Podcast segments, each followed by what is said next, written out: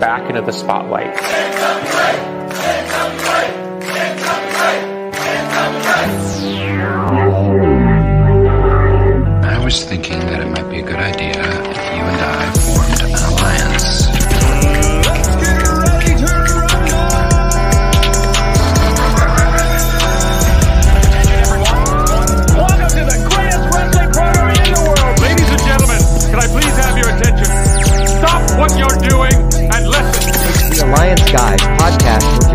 Kevin Frazier, DKM, and J Cal. Whoa, whoa, whoa. What's up, guys? This is the Alliance Guys podcast, a presentation of alliance-wrestling.com, your number one source of news and information for the National Wrestling Alliance. We just lost Jaden. I'm sure he'll jump right back on here in just a second. Uh, hey, have you guys heard any rumors? Hear any news? A bunch of people have recently are without jobs uh, again for like the third time this year. Uh, Did crazy KFC are- let you go again? Yeah, yeah. Well, I said I said this year, but I guess this is the first time this year anyone's been released because we're only six days into the new year. DKM, how are you, pal? Well, apparently luckier than several people from the World Wrestling Entertainment Inc. Uh, world. No kidding. Um, and I mean the names just keep getting announced. Uh, yesterday we heard uh, we heard uh, people like uh, Allison Danger, uh, Jesse James, Ryan Katz, uh, William Regal today, Samoa Joe. Uh, just unbelievable, just unbelievable. Uh, the amount of talent that is now unemployed, and it just it baffles my mind how many people are now without a job. Uh, Jaden, you know, I, I I know you're part of the independent wrestling scene, the work you do with Dangerous Adrenaline Wrestling Gladiators. How do you feel about something like this, where all these names are being released uh, from the WWE?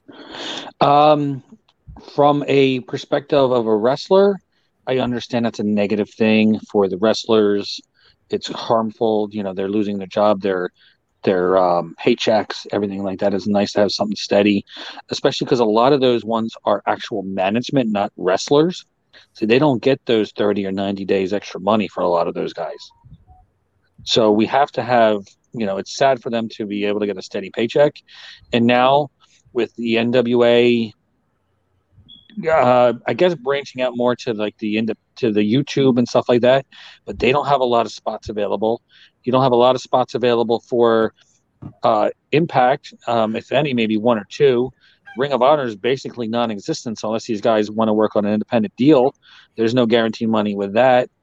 Um, it's sad for a lot of these guys, but as independent wrestling, if a lot of these wrestlers decide to branch off into the independent scene, that's great for independent wrestling. Say what you will with AEW, between the WWE's stealing as much of the independent talent and the AEW stealing everything that's left, kind of left us in a in a in a dirge of lack of talent for the big time in the independent, except for you know a few sporadic names here and there. This mean can mean a lot for independent wrestling and can mean a lot to anybody who's looking to pick these guys up. Hey, Gabe Sapolsky, Gabe Sapolsky was let go. Maybe we'll have another, another, another promotion by him.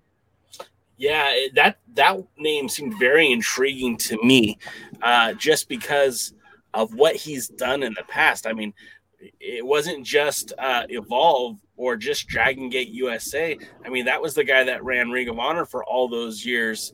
Uh, uh, you know, before Adam Pearce came to Ring of Honor, um, he he's also the guy responsible for. Um, uh, well, I guess not really responsible, but I believe he did some work with Paul Heyman back in the original ECW. So seeing a name like Gabe uh, Spolowski being made available, and then on top of that, like you said, uh, William Regal, he was responsible for scouting independent wrestling talent along with his uh, duties uh, on television. You know, he's going to be out there available to somebody. Um, and, and just like uh, creative guys, I know you're not a huge fan, but Ryan Katz did a lot of creative work, studied under Dusty Rhodes for crying out loud, uh, and helped a lot of these young NXT talents come up with their uh, developmental, their creative uh, to, to set up these gimmicks and characters. I just think it's it's it's a wild time in wrestling, and we I feel like we say that every year, but it's it's really a wild time. Yeah, that's an understatement. Uh, Matthew Underwood points out, uh, "Did you see a I'm a Dave Lagana sh- uh, T-shirt on Dynamite?" No, I didn't. But uh, are you sure that wasn't a Dave LaGreca guy? I don't know if anyone's wearing Dave Lagana T-shirts anymore. And uh, Matthew also says, "When does Eli Drake get released back to us?" Uh, I don't know, man. It, it, could be sooner than later. just the way things appear to be, it seems like there's an ever evolving uh, opening door at the NXT. And if uh, if if if you ever spoke to Triple H, I think you've been released at this point. So we'll see how that all plans out. Um, One of the funniest things I had conspiracy theory is Tony Khan. I'm sorry. What's the what's the Khan name Nick, in the WWE? Nick Khan. Nick Khan secretly releasing these wrestlers to help Tony Khan. It's a conspiracy I read online. It's hilarious how people believe that.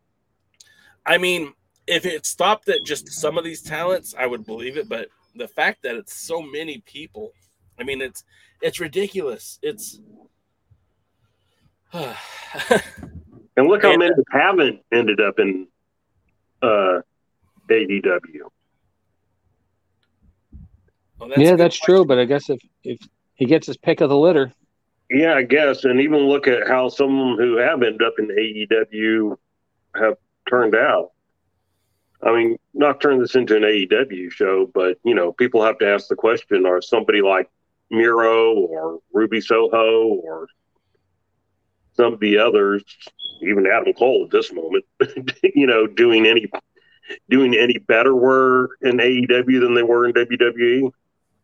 Uh, not necessarily mean their fault. I mean, you can only do as good as creative lets you do, and if you're doing your own creative, then it's your own fault. But still. Well, I mean, but that's the point. Was people kept saying WWE wasn't giving these people uh, opportunity. They weren't letting them sign. They weren't letting them show or whatever. Blah blah blah. Uh, and you know they move brands, and everybody's happy because now they finally get to, you know, show what they can do and creative. Apparently, not so much. Well, look at Tony Nese extra extremely talented wrestler, former Dangerous Adrenaline Wrestling Gladiator superstar. Um, he had a little bit of rub in the WWE. Was a cruiserweight champion. Was on WrestleMania. You know, had some publicity, and everybody was so excited when he signed with AEW because they're going to do so much. Has even been on like mainstream television, and if he has, has it been the B show on Friday nights? Honestly, don't know. If he has been, I don't think he's won.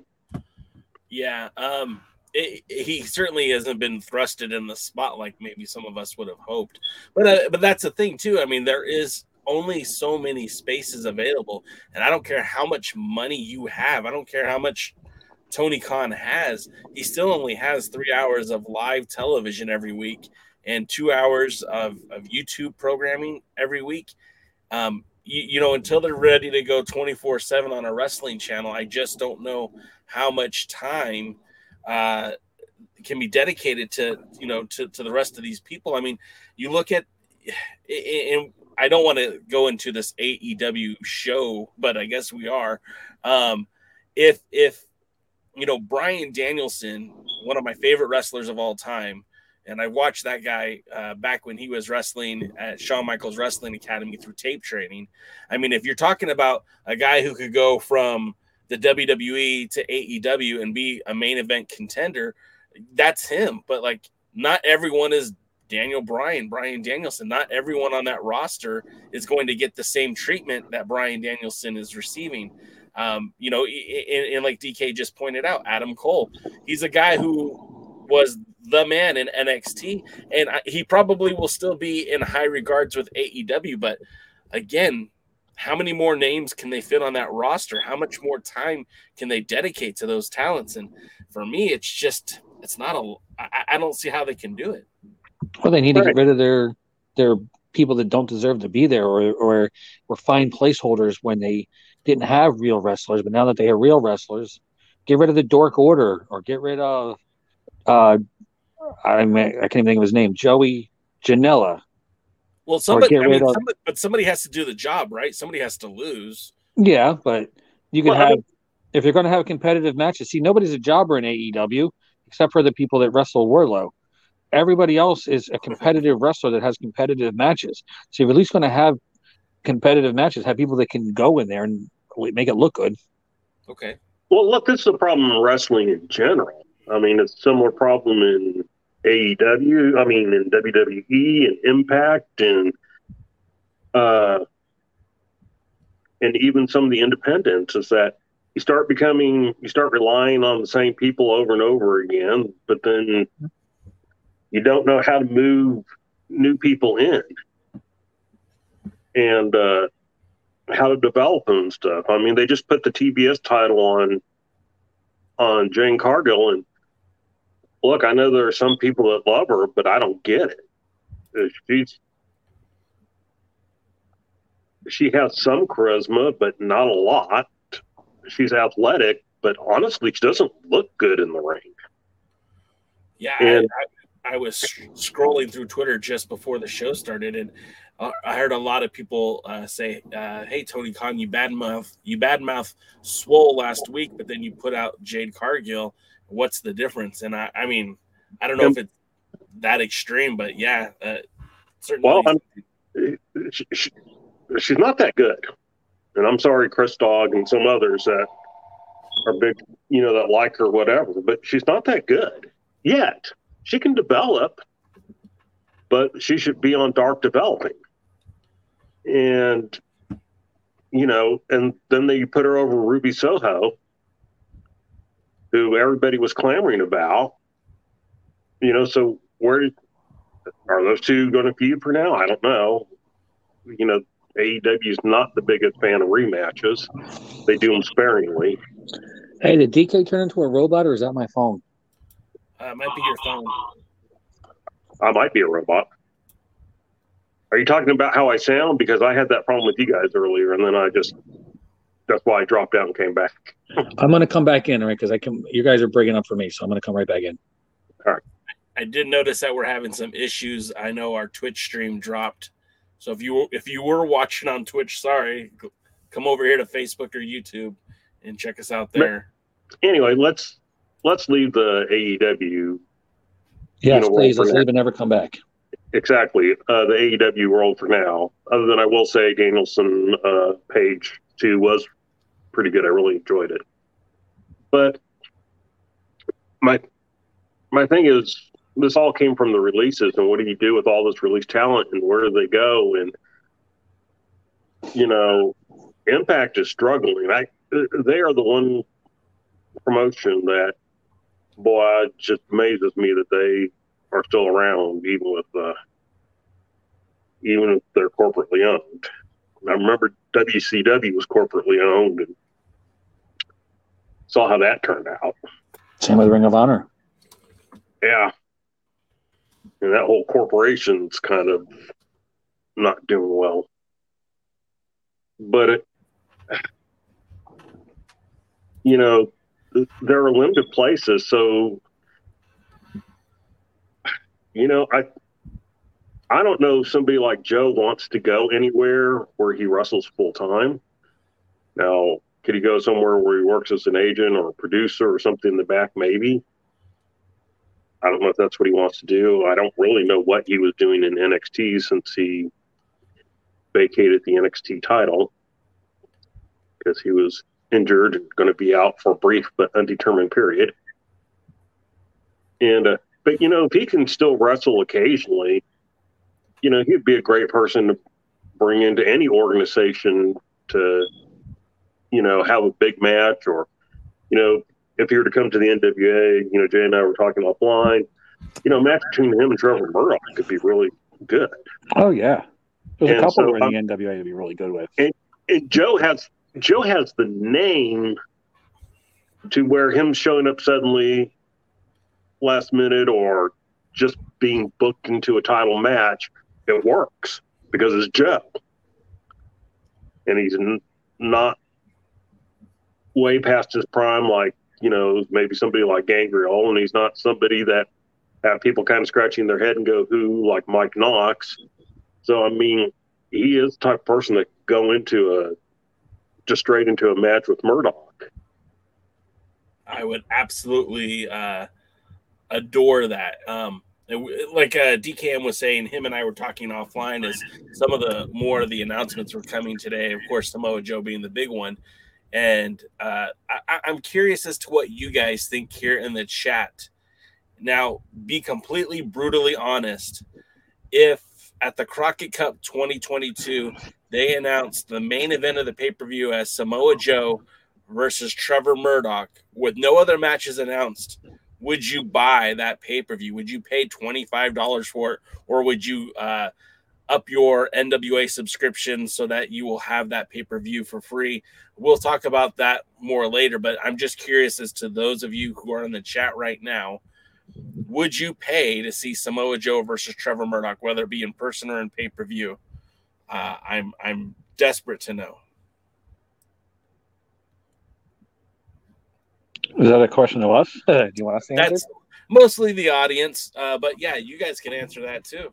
Yes. Next question. Yeah, I'd buy it in a heartbeat.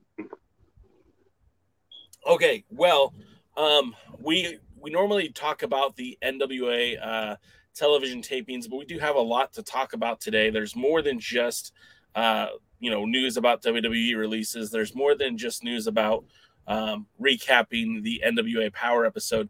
Uh, there is some news that's directly impacting, no pun intended, the NWA. And I wanted to talk about it because, of course, this is where we talk about NWA news and information.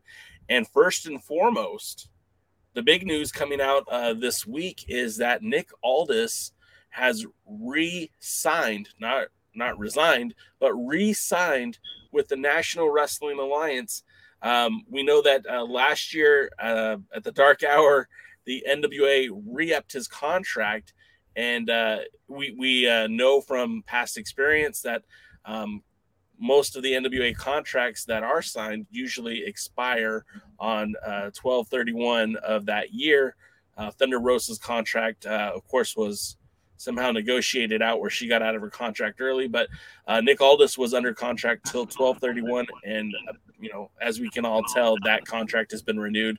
Uh, Jaden, first and foremost, what are your thoughts on the National Treasure re signing with the NWA? I know he's not a fan of you ham sandwich jabronis, but I actually do like Nick Aldis. Um, he's a big fish in a small pond, and it's good to have. He's kind of the he's kind of Mr. NWA right now for the company, good, bad, or indifferent. You know, he is what when you think of the modern current NWA, that's kind of who you think of, even though it'd be nice if it was Trevor Murdoch. But there's some good matches that he can still do. I mean, it's stupid that he says he doesn't want to be part of the world title picture. I think that's a, a booking decision that was um, not something I would agree with. But as the NWA representative, as the flagship of the NWA, he's there's a lot of big things he can still do when it comes to the NWA. Hell, what about him and Samoa Joe down the, down the line, or him against some of these other talents that are available? Him and Matt Cardona.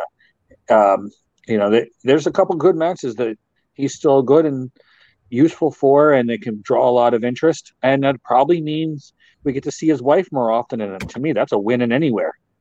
well, you you might be the resident Mickie James fan more than anybody else, but um, yeah, uh, I, I think the the thing about Aldis, uh, you know, make no mistake about it, make no bones about it. As critical as we've been on this show about Aldis, the fact of the matter is, we and I I think I'm speaking for DKM and uh, uh, Mr. Kevin Frazier.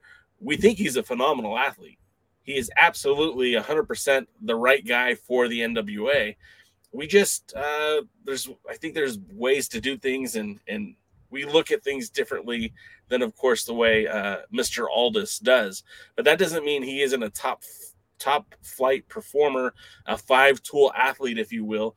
Uh, DKM, what were your thoughts on the NWA re-signing the ambassador of the NWA, Nick Aldis? I mean, it's probably good.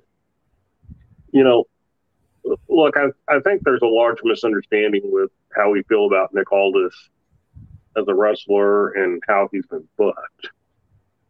Uh, I early into his second reign said that I was perfectly happy with Nick Aldis holding the title for a couple of years.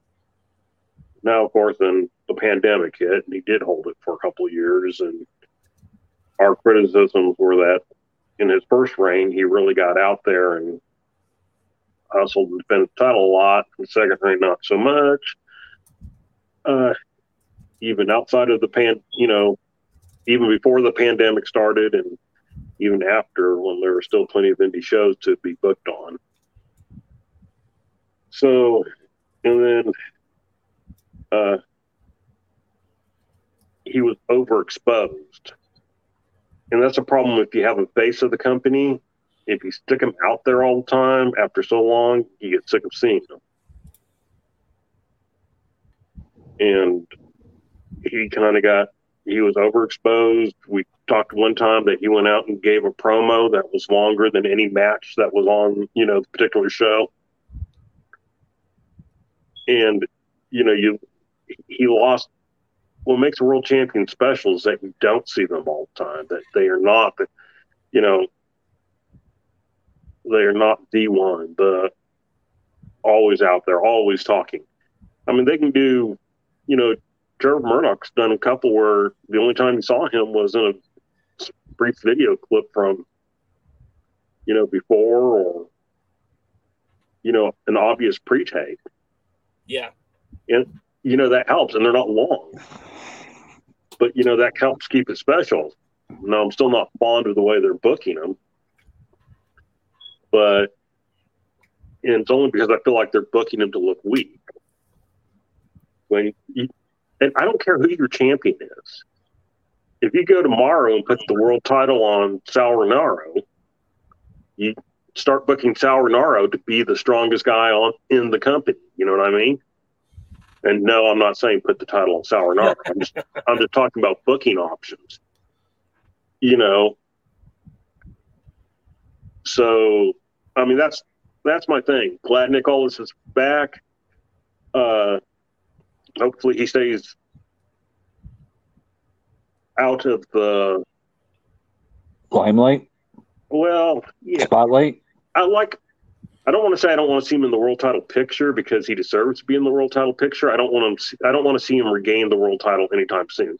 Like if he signed for a year, I'm good with him going the rest of this year without ever winning the title. They need, you know, one of the things you got to do is you got to build stars. And I, one of the criticisms I had about the NWA and what was really Crockett Promotions after '85 was that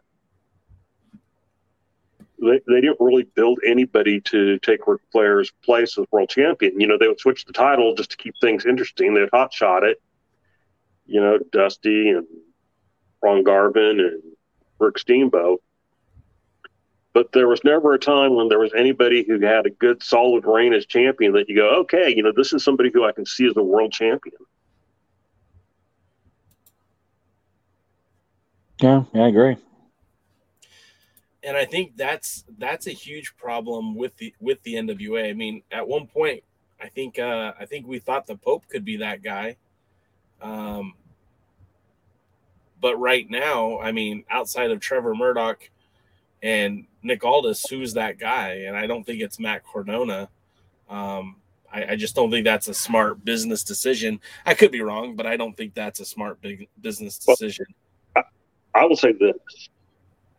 If they would use Cardona as a transitional champion in between like Murdoch and Pope, I would be okay with that.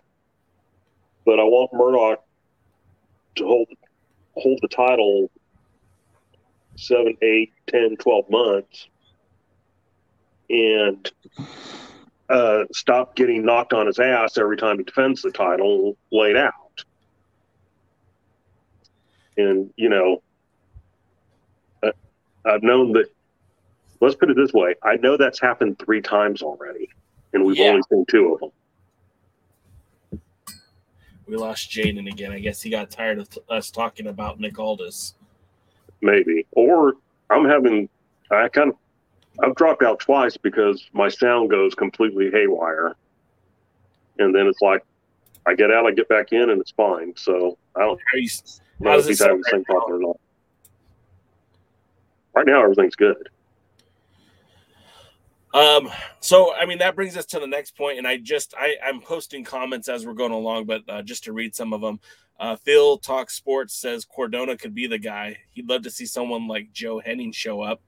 Um, Dave Scooby had said earlier uh, they are booking Trevor to be a lone wolf. He needs to have some backup, even if he has to face them down the line for the, the ten pounds of gold. I mean, he kind of he kind of does have backup in that uh, you know the Pope had his back, and uh, I guess uh, I guess that's probably it. We'll we'll say the Pope. Um, Mayweather kind of helped out a little bit when uh, when Jax tried to cash in, but uh, I guess we'll see how that goes uh, more and more.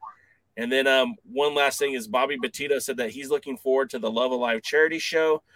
Uh, Ashton Starr and MJ Jenkins and Isaiah Bronson and Stunt Marshall and uh, Isaiah Zane and Jason Duggan.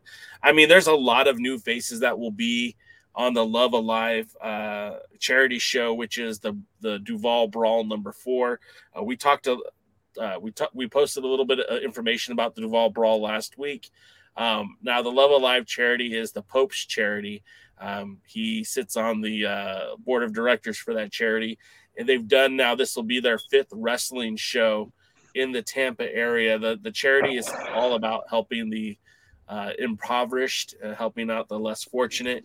Um, their first show, which was in a summer, uh, they did a, a back to school show where all the students who came to the event were given backpacks with school supplies. So, I mean, it's a pretty cool thing that they're doing. And of course, we've talked about it quite a lot that uh, Gangrel will be challenging for the 10 pounds of gold, and a lot of young and up and coming talent will be involved. Uh, they said originally that this would be taped for the NWA, but I, I don't see this as an NWA show really outside of the, the world champion. I, I know there's going to be a lot of NWA talent. Tyrus is supposed to be there. Jamie Stanley has signed on. Uh, Joe Galli will be there. Uh, obviously, Pope, uh, Jay the God will be there. And I'm sure you'll see a lot more uh, Florida based talents uh, appearing at this event.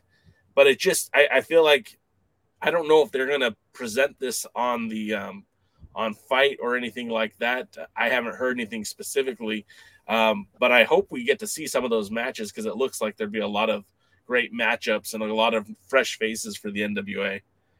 Um, moving forward, the other big news out of the week, of course, is this new uh, NWA All Access. We uh, the press release came out, and I'll, I'll, read a little bit from it. But essentially, the way that we are going to um, digest the National Wrestling Alliance will be a little bit different going forward. Um, for those of you who have refused to uh, subscribe to the NWA content via FITE, uh, you will be rewarded for your stubbornness uh, because it's going to be free to all on YouTube, but on a delay. So uh, your regular episodes of Powerrr will now air on Fridays as opposed to Tuesdays, uh, like it started. So if you're waiting to watch it on YouTube, you'll be able to see it on Friday. If you still have FITE and uh, are subscribing to the All Access, you'll be able to watch it uh, at its regular time on Tuesdays.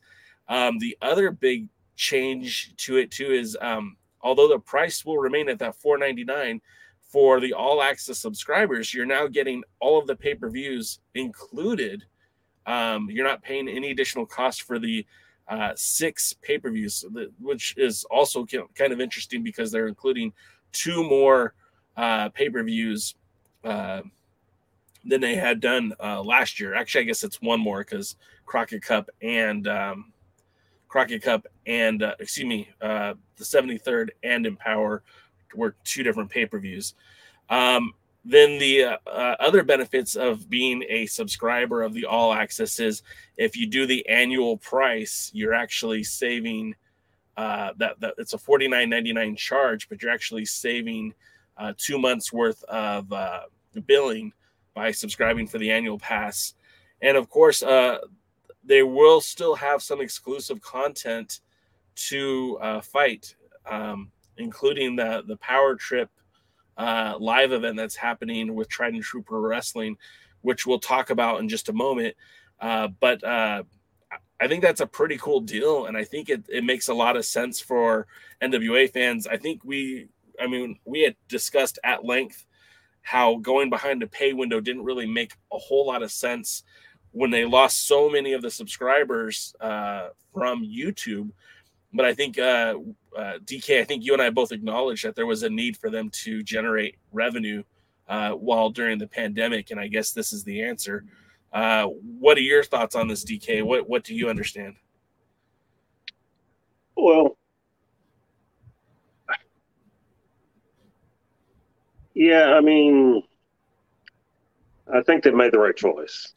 I think what you got here is it's the pay per views being included that are the are the big thing, and I don't think I ever would have complained as much about the show being behind the paywall, except for another reason here in a second, because if they had put in the pay per views, because then you're like really, then you really felt like you're getting something. What what they originally did is they said, "Hey, what you used to get for free, we're now going to charge you for." Yeah, you're actually going to get kind of less of it at first, because you know at first they only promised you three shows a month, and and then they were so inconsistent on what they did for you know a Powerrr Surge versus a SuperPowerrr. I'm kind of hoping all you know hoping all those titles will go away now and just Powerrr. I hope they keep it around an hour because the last one ran pretty long and you know I start to fall asleep and but uh I mean I'm looking at the annual deal and going why why wouldn't anybody who likes the NWA get that? You know 50 bucks all the pay-per-views. I mean at 25 dollars to pay-per-view you watch two of them and you're covered. Right. I mean, everything else then is gravy. So, I mean, I don't really care if I get to see Powerrr, you know, three days early. I am interested in seeing what the monthly specials are. I'm a little worried that they haven't specifically said they're going to be wrestling events. Yeah, and, I mean that that's problematic, right? Because I'm not I'm not interested in seeing Carnyland the sequel. You know. Yeah, so I mean, I don't want to see. You know, it was a glorious. It was a glorious uh, year as the exclusive. They're also talking about bringing back ten pounds of gold as an exclusive thing on on uh on the all access, and um, to me that seems more like a YouTube show too. But yeah. it, you know, the the important thing is what you're going to have now is you're going to have a chance to get eyeballs on the product, and you know that's what's needed. So I'm really excited to watch this first run of this first run of NWA USA and see how it's different than Powerrr. And I think a lot of people who I mean, come on, let's be honest. If they were getting 5,000 people subscribing, that would have been, you know, overly impressive in my book. So, you know, it's going to go up. The number of people who see Powerrr now is going to go up by a whole lot. Hopefully, the booking's better, but, you know, it's going to go up a whole lot. And, you know, they're going to get eyes.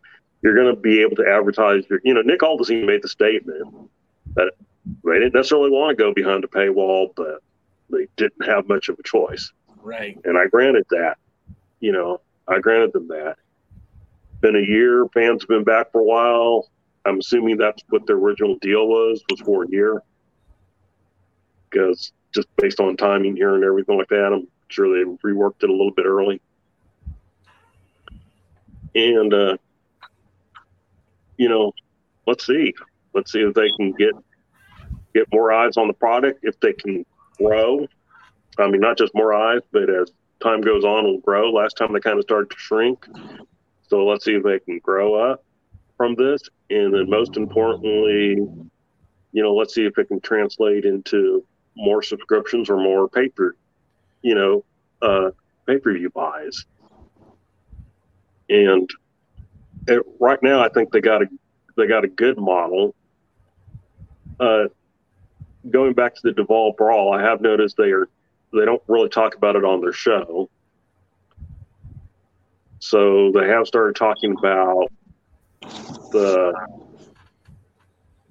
special Powerrr event that they have coming up on February, which name is escaping me.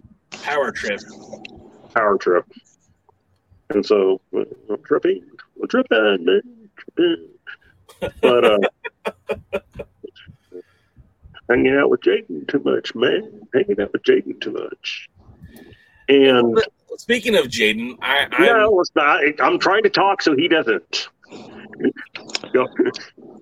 I, I'm curious as to what you think about this, Jaden, because you're somebody who did not subscribe to the content that was on FITE. Um, would this encourage you to watch the program more regularly now? If I was paying for it, I probably would. um, and if they gave me something worth besides the EmPowerrr, I mean the Powerrr and the pay per views, I, I did order two of the pay per views, the EmPowerrr one and the the NWA one at the Chase. Um, and I enjoyed especially the EmPowerrr one. The Chase one was all right, but I ordered them because they had something that did interest me. Um, right now, for me, their biggest draw is Trevor Murdoch. It's a shame they don't do anything that makes me want to see him defend the championship more. But you know, I do like Trevor Murdoch. He's, he's my main attraction for the NWA and the male roster.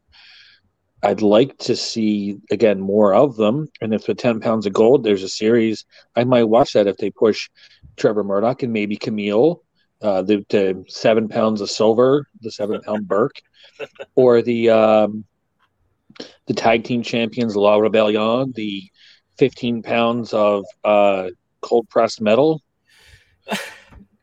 and um, you know, there's there's some. I mean, I, I really I really don't care about the 450 pound belt buckle on Tyrus, you know, and 420, 49 pounds of that is him.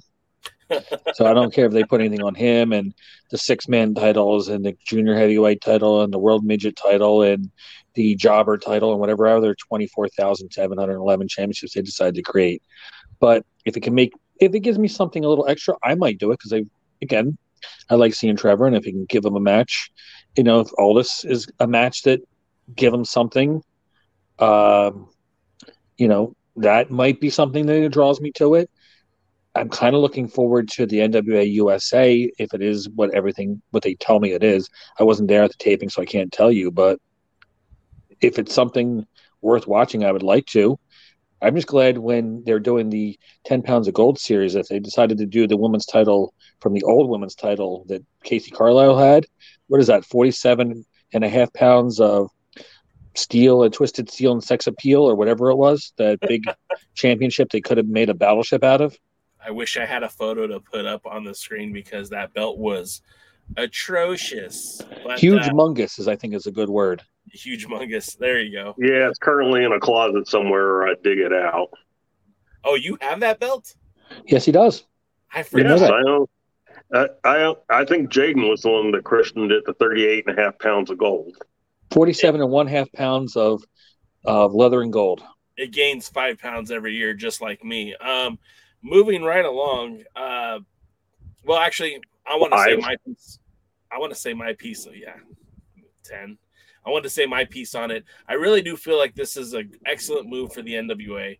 Um, you know, early on those initial episodes of Powerrr were getting somewhere upwards of 200,000 views. Now, I don't know if that's for five minutes or for the entire episode, but they were gaining so many views, so many eyeballs were watching the product. And Marketing 101 will tell you that the best way to sell a pay per view is to have uh, people who want to actually see the pay per view and who are actually know about it. When the NWA went to FITE, they lost a large chunk of that audience, and maybe some of those members of that audience would be willing to pay for a pay per view. had they known what was happening, what was going on. Uh, but you know, behind a pay window, it's a lot harder for people to follow the product. Even if you watch this podcast every week, you're still not getting 100% of what's happening on the TV show. So I think making it available for the a more common audience is a smart move, even if it's in delay, because you're still going to have people watching the product, and hopefully that encourages more people to purchase the pay per views. And I think in the long run, that's where the money's at. For us who are ordering the pay, uh, ordering FITE and getting these pay per views for free, we're still supplementing the NWA's income by uh, watching every week, regardless of whether there's a pay per view or not. And I think also uh, with with all the content that's coming, uh, the second show, the live events, I think uh, it just all in all, there's more things that are moving positive for the NWA, and having that product, having that show Powerrr and NWA USA available to a larger audience, I think in the long term is going to do more for the NWA than um, than it being behind the, the pay window with FITE. So I think that's a, a great move from the NWA. Great uh, right time to capitalize on it. Our friend uh, Guardians of Chaos uh, said, "Now is the time for the NWA to seize the moment, sign some talent, get on TV." Uh, and you know, he even admits that it sounds easy, but there's a lot of competition in the industry. I, I don't even know that they need to be on TV. Um, I just think that they need to keep doing deals that are going to encourage more eyeballs to come to the product. And I think with with that being said, um, the the the other uh, piece of news uh, that the NWA, aside from launching the new All Access, is uh, and I kind of went into this um, today on the website alliance-wrestling.com. You could check it out. It's your number one source for news and information for the NWA. Uh, is the junior heavyweight division is really starting to take shape. Um, we know that we are going to have a, a new junior heavyweight champion uh, soon, and the tournament the tournament is supposed to play out here on NWA USA. And we got, uh, of course, uh, Homicide was, uh, you know, fast tracked to the finals by winning that uh, scramble match, the uh, 12 man scramble at the the pay per view. Actually, it was the pre show, and then Austin Aries uh, defeated Rhett Titus to get into that first round, or to the second round, I should say and then Jamie Stanley uh, just just Tuesday on Powerrr won his opportunity to get into the tournament. And as you can see, it's it's kind of a set. Uh, it looks pretty good in terms of talent. I mean, you've got guys like Luke Hawx, PJ Hawx, uh, C.W. Anderson, Colby Corino, uh, uh, Daivari, um, Darius Lockhart is a name a lot of people are looking forward to. Uh, Sal Rinauro is going to be there. Uh, Kerry is going to be in it. Um, so it's starting to take shape. Uh, DK, I know you're a resident junior heavyweight fanatic. Uh, what are your thoughts on this? Well, I think they have some. You know, the problem with all tournaments is that you have to have people who lose in the first round. So you sometimes end up with people that you're not sure why they're in the tournament to begin with, but their purpose is to lose in the first round. I feel like you're taking a shot at C.W. Anderson, but continue.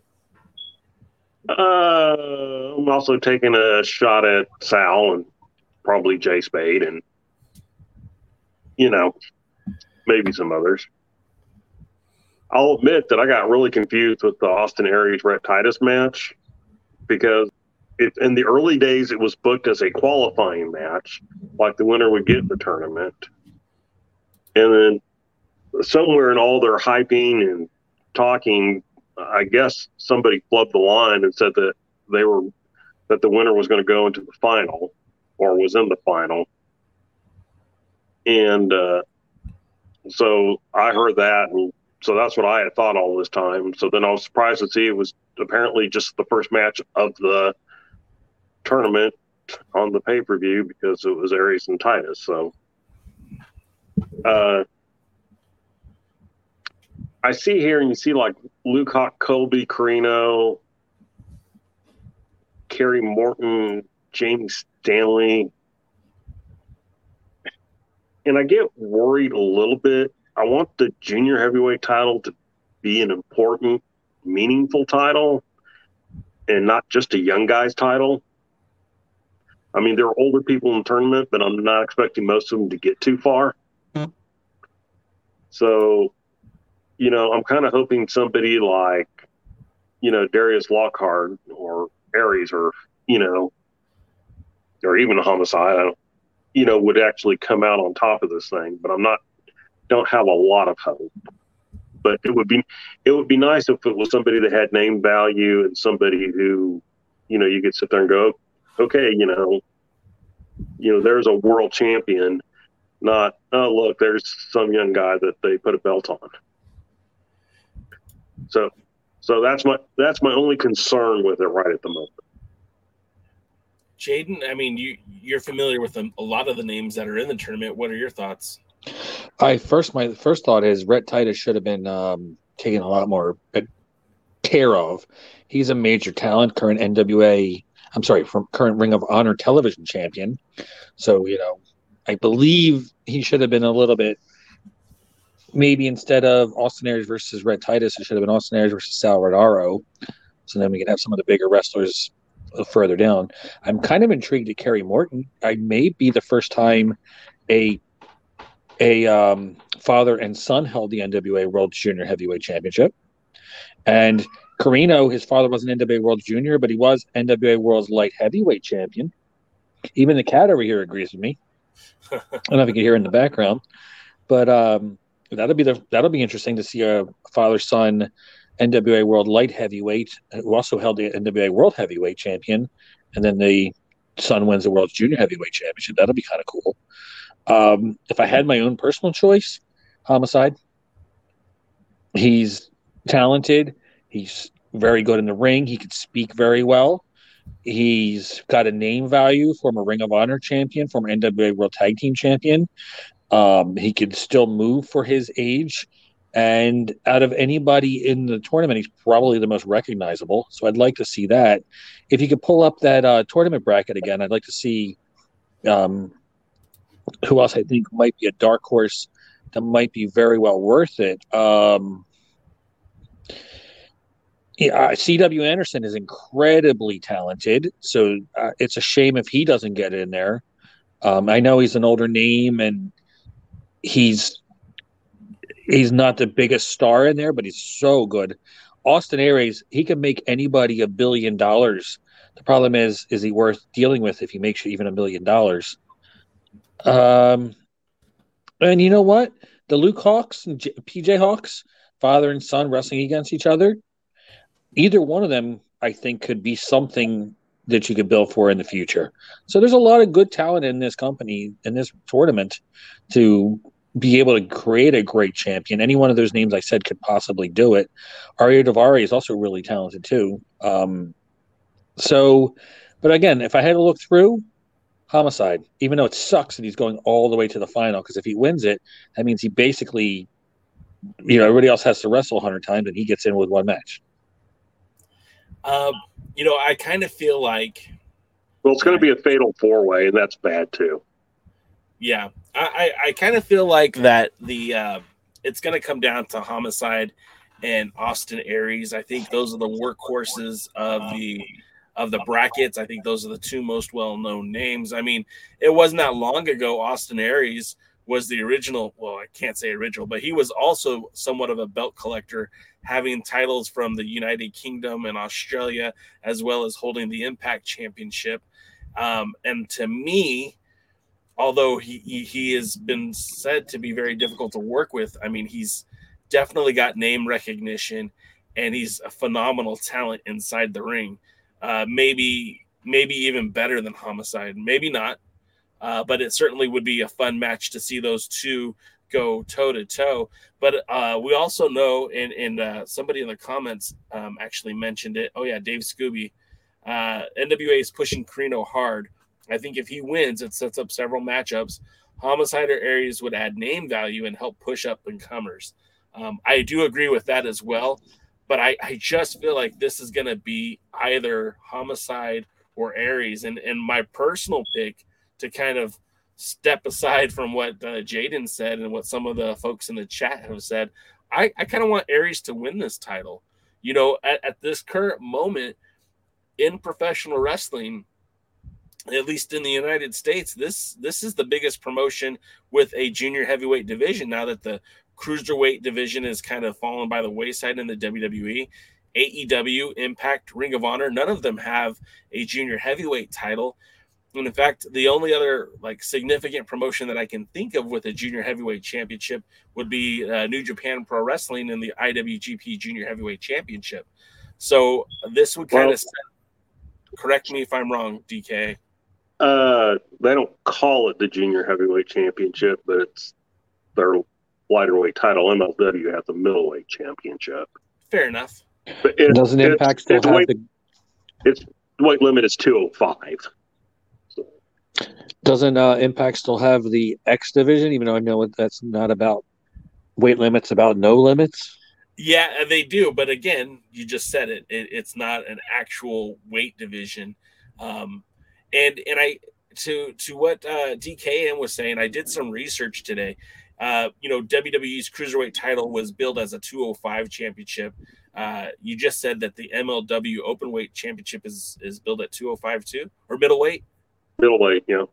The middleweight's billed at 205. The IWGP championship is billed at 100 kilos, which is 200, basically 200 pounds. And then when you look at the um, the NWA, twenty. Two twenty, yeah. oh excuse me, 220. Uh, excuse me, the NWA is billing their title at 225. So that that's why we're seeing guys like Jeremiah Plunkett squeak into it, and uh, guys like um, uh, CW Anderson also getting into uh, the tournament because they're able to meet that 225 qualification. Aren't you going to contend for it, JKL?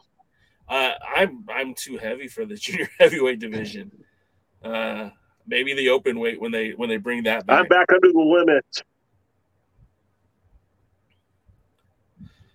Um, but yeah, I, I we have a we have a somebody in the chat, Selena, who is uh, confused about the NWA, um, and she, I, I'm assuming it's a she, says the NWA like an indie fed now. These guys you're mentioning are mostly indie guys. Uh, Selena, yes and no. Um, the NWA is owned by Billy Corgan. Yes, that Billy Corgan, the lead singer of Smashing Pumpkins. Uh, they've had uh, essentially an internet presence since about 2017 with the uh, their show NWA Powerrr debuting back in 2019 on YouTube, and then in early 2021 moved all of the content to FITE TV, and slowly or but surely bringing all that content back to YouTube. So if you're interested, a Saturday this Saturday. Uh, NWA USA will premiere on YouTube, which will feature a lot of junior heavyweight style matches as the junior heavyweight tournament uh, starts off there. And of course, they're building up towards their next pay per view, which is the Crockett Cup. We don't have an exact date for that, but it'll be in March. And then, uh, of course, if you just stay tuned to the NWA YouTube channel, which is youtube.com forward slash NWA, uh, a lot of content is already up there, but they'll also be releasing new episodes of Powerrr starting this Friday. So I hope you uh, will check it out and see what you think of it. And uh, if you like this show, make sure you give it a thumbs up and subscribe as we're here every Thursday talking about the NWA, um, usually discussing the episode of Powerrr. And then, of course, on Tuesdays, we do a pre show where we're getting you hyped up for uh, NWA Powerrr that's on FITE. Don't forget to check out alliance-wrestling.com too for all your news for the NWA, also the United Wrestling Network, and also South Jersey's number one wrestling promotion, Dangerous Adrenaline Wrestling Gladiators. I love it. Thank you, sir. Uh, Dave Scooby points out that Wrecking Ball Legursky is upset that he can't be in the tournament for the junior heavyweight title, um, which was hilarious. He tweeted that, uh, wait, that, that I'm not I'm not uh, allowed to wrestle for it, and I I mean in a woke culture, like maybe he identifies as somebody who's 225. And that's all that's important. Um, Willie Bowen asks, is Jordan Clearwater considered a junior heavyweight? I mean, he should be under the, those weight restrictions at 225. He absolutely could fit into the to that model, uh, but that's just not how they're using him currently. Um, and then James H. Jackson says, Jaden, you're hired. So uh, congratulations, welcome to the team. Cool. When's my first paycheck? Uh, we'll talk Tomorrow. about that later. and then the last little bit of stuff I wanted to talk about before we get into Powerrr was, uh, of course, um, uh, the Powerrr Trip. Powerrr Trip announced their first matchup, uh, which is going to be. Uh, let me pull up the, the graphic here because I have it. Uh, we're getting a return to the NWA with Chelsea Green coming back to take on Kylie Rae, and that's part. That's the first match announced for uh, NWA Powerrr Trip, uh, a tried and true production that'll be taking place uh, back again at the uh, uh, Oak Grove, Kentucky, at the Valor Hall. Um, tickets are available at nwatix.com. Uh, this is kind of surprising because Chelsea Green uh, is a part of the Impact roster, has been uh, a very prominent person in the Impact uh, on Impact Wrestling, uh, but she's returning to the NWA, and I, I want to get your take, Jaden, uh, as someone who I know uh, enjoys women's wrestling. Uh, Kylie Rae has been doing a lot of good things for the NWA. Of course, Chelsea Green had a big moment at EmPowerrr by winning the uh, the women's gauntlet. Uh, what are your thoughts on Chelsea Green um, coming back to the NWA? Well, Miss Cardona is an excellent wrestler. I'm sorry, Chelsea Green. Excellent, excellent wrestler. I'm very much enjoying w- watching her. I'm glad she's not doing the um, the the uh, mentally unstable. Well, she gimmick. she was. I don't know if she'll still be doing it, but she was. Unfortunately, I really do like uh, Kylie Rae. The only problem is, will she show up? Um, I never, I, I fully support her for mental health and everything like that. It's just unfortunately, if I'm going to order a pay per view to see her, I have to always be buyer beware that she may not be there. So I have to keep that in mind. But I do very much enjoy when she's when she's on. She's very very talented. I enjoy watching her. She's one of the better things I think the NWA did is pick her up because she is talented and you just want to see her do well. So I'm hoping, you know, everything goes great for her and we get to see her. And I think that match will be really, really entertaining. Women's wrestling, there's no promotion out there right now that's doing women's wrestling right, and that's a shame. I will take that uh, with, um, you know, the, like the WWE, they're not doing women's wrestling right. AEW is not doing women's wrestling right. The one place that seems to be doing it best is Impact Wrestling, and that's where some where uh, Cardona's wife in is from in wrestling. Uh, If the NWA can do something right with women's wrestling, it gives them an advantage that no other promotion is showing, and it can give them something to grow on. So I hope this match is a good start for something for the 2022, that- where the NWA's women's division rises and shines and really gets empowered to bring the NWA to a next level. DK, your thoughts? Uh, I think it's a good opening match to announce. I'm a fan of both wrestlers. Uh, by the way, isn't a wedding how the hot mess character got created in the first place? Anyway, And shouldn't we be Uh, absolved from that now that she's officially married? Well, you know, I'm not a fan of going back to the hot mess character, so I'm kind of hoping that, you know, maybe now that she's married, that that aspect of her will go away. She's such a talented wrestler that I hate that they find it necessary to do something like that. And, uh, you know, look, she's somebody who I could buy legitimately beating Kamille. Yeah. And so, you know, that's somebody you want to book into a strong position, not book into a crazy position. And so, as far as the match itself, I'm looking forward to it because I actually like both of the wrestlers. I think they both have talent, and I think they'll both put on uh, a good match. So, you know, good first match announcement. You know, you, you got me intrigued. Remember when um, EmPowerrr first No. got announced? No, you don't. Okay.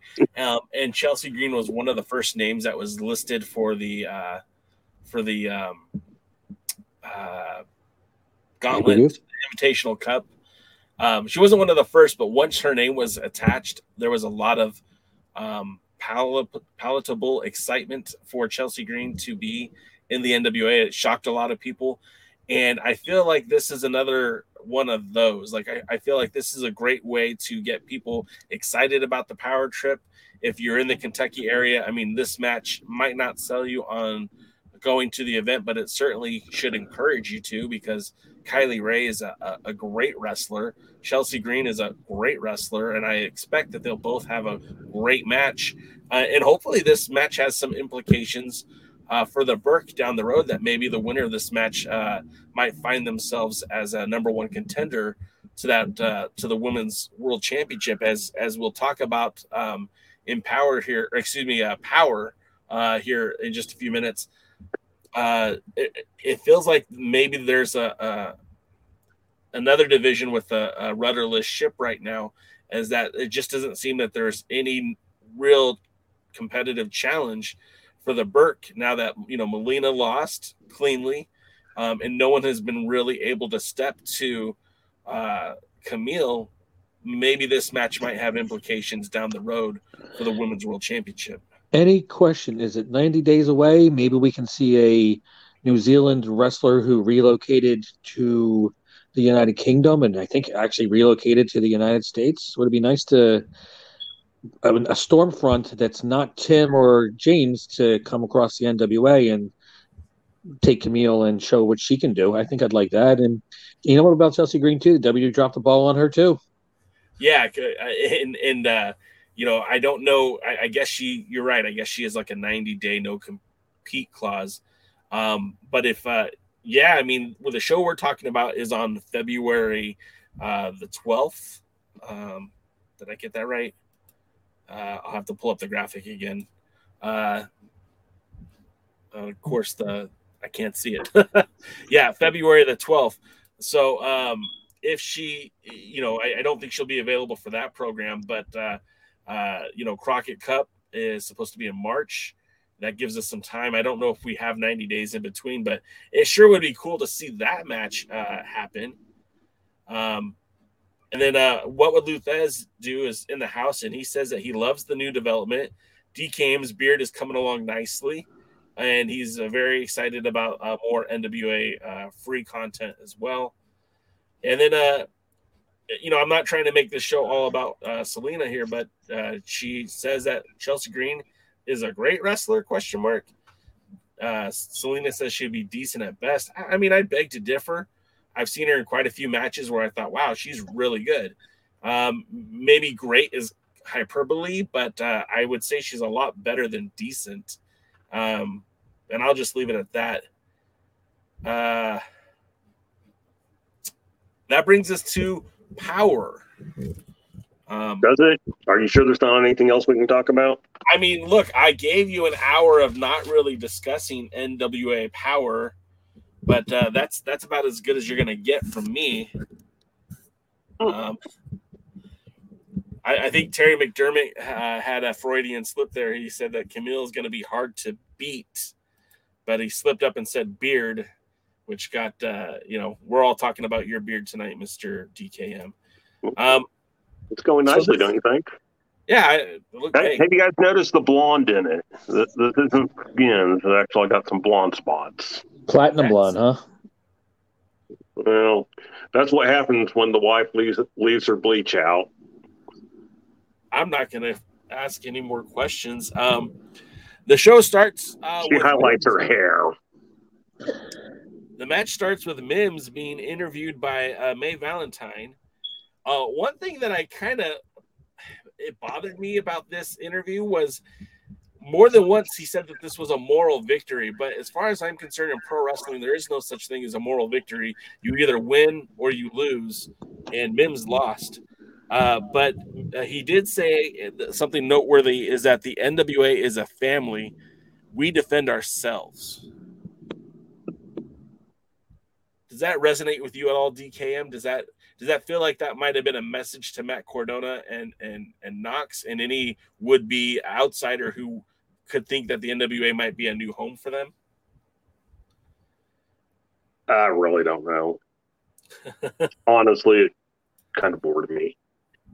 Uh, look, here's the thing. If Mims is going to be talking the Cardona, Cardona Knox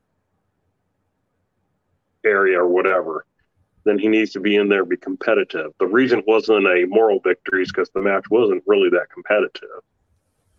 I mean, at no point did I ever go, ooh, man, they may give Mims the victory here.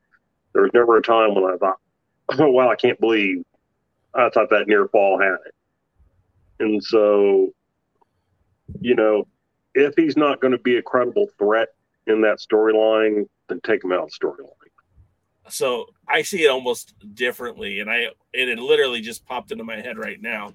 I think the best way to do uh, to handle the Mims situation is don't pull him out of the storyline, but have Mims join Cardona and Knox because no one's expecting that, and it certainly would uh, help even the odds if Cardona and Knox are uh, challenging the uh, you know the uh, pillars of the NWA in the Pope and uh, and Trevor Murdoch. I think that would certainly add some uh, a little bit of different to it.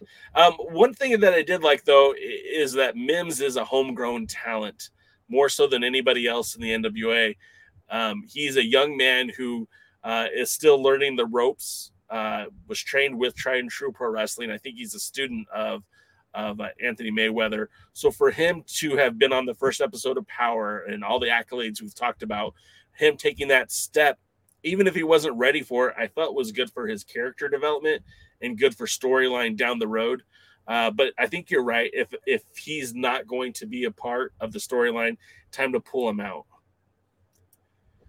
Um, then that brings us to the next segment, which is uh, uh, at the podium with Kyle Davis and the Rude Dudes, Sam Rudo and Jamie Stanley.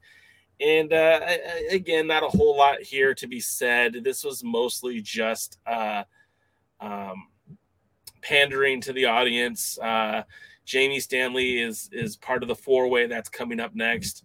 Uh, him and Sam Adonis were supposed to be some sort of a tag team, but haven't really done much as a duo so far. Uh, any thoughts you want to add to that, DK?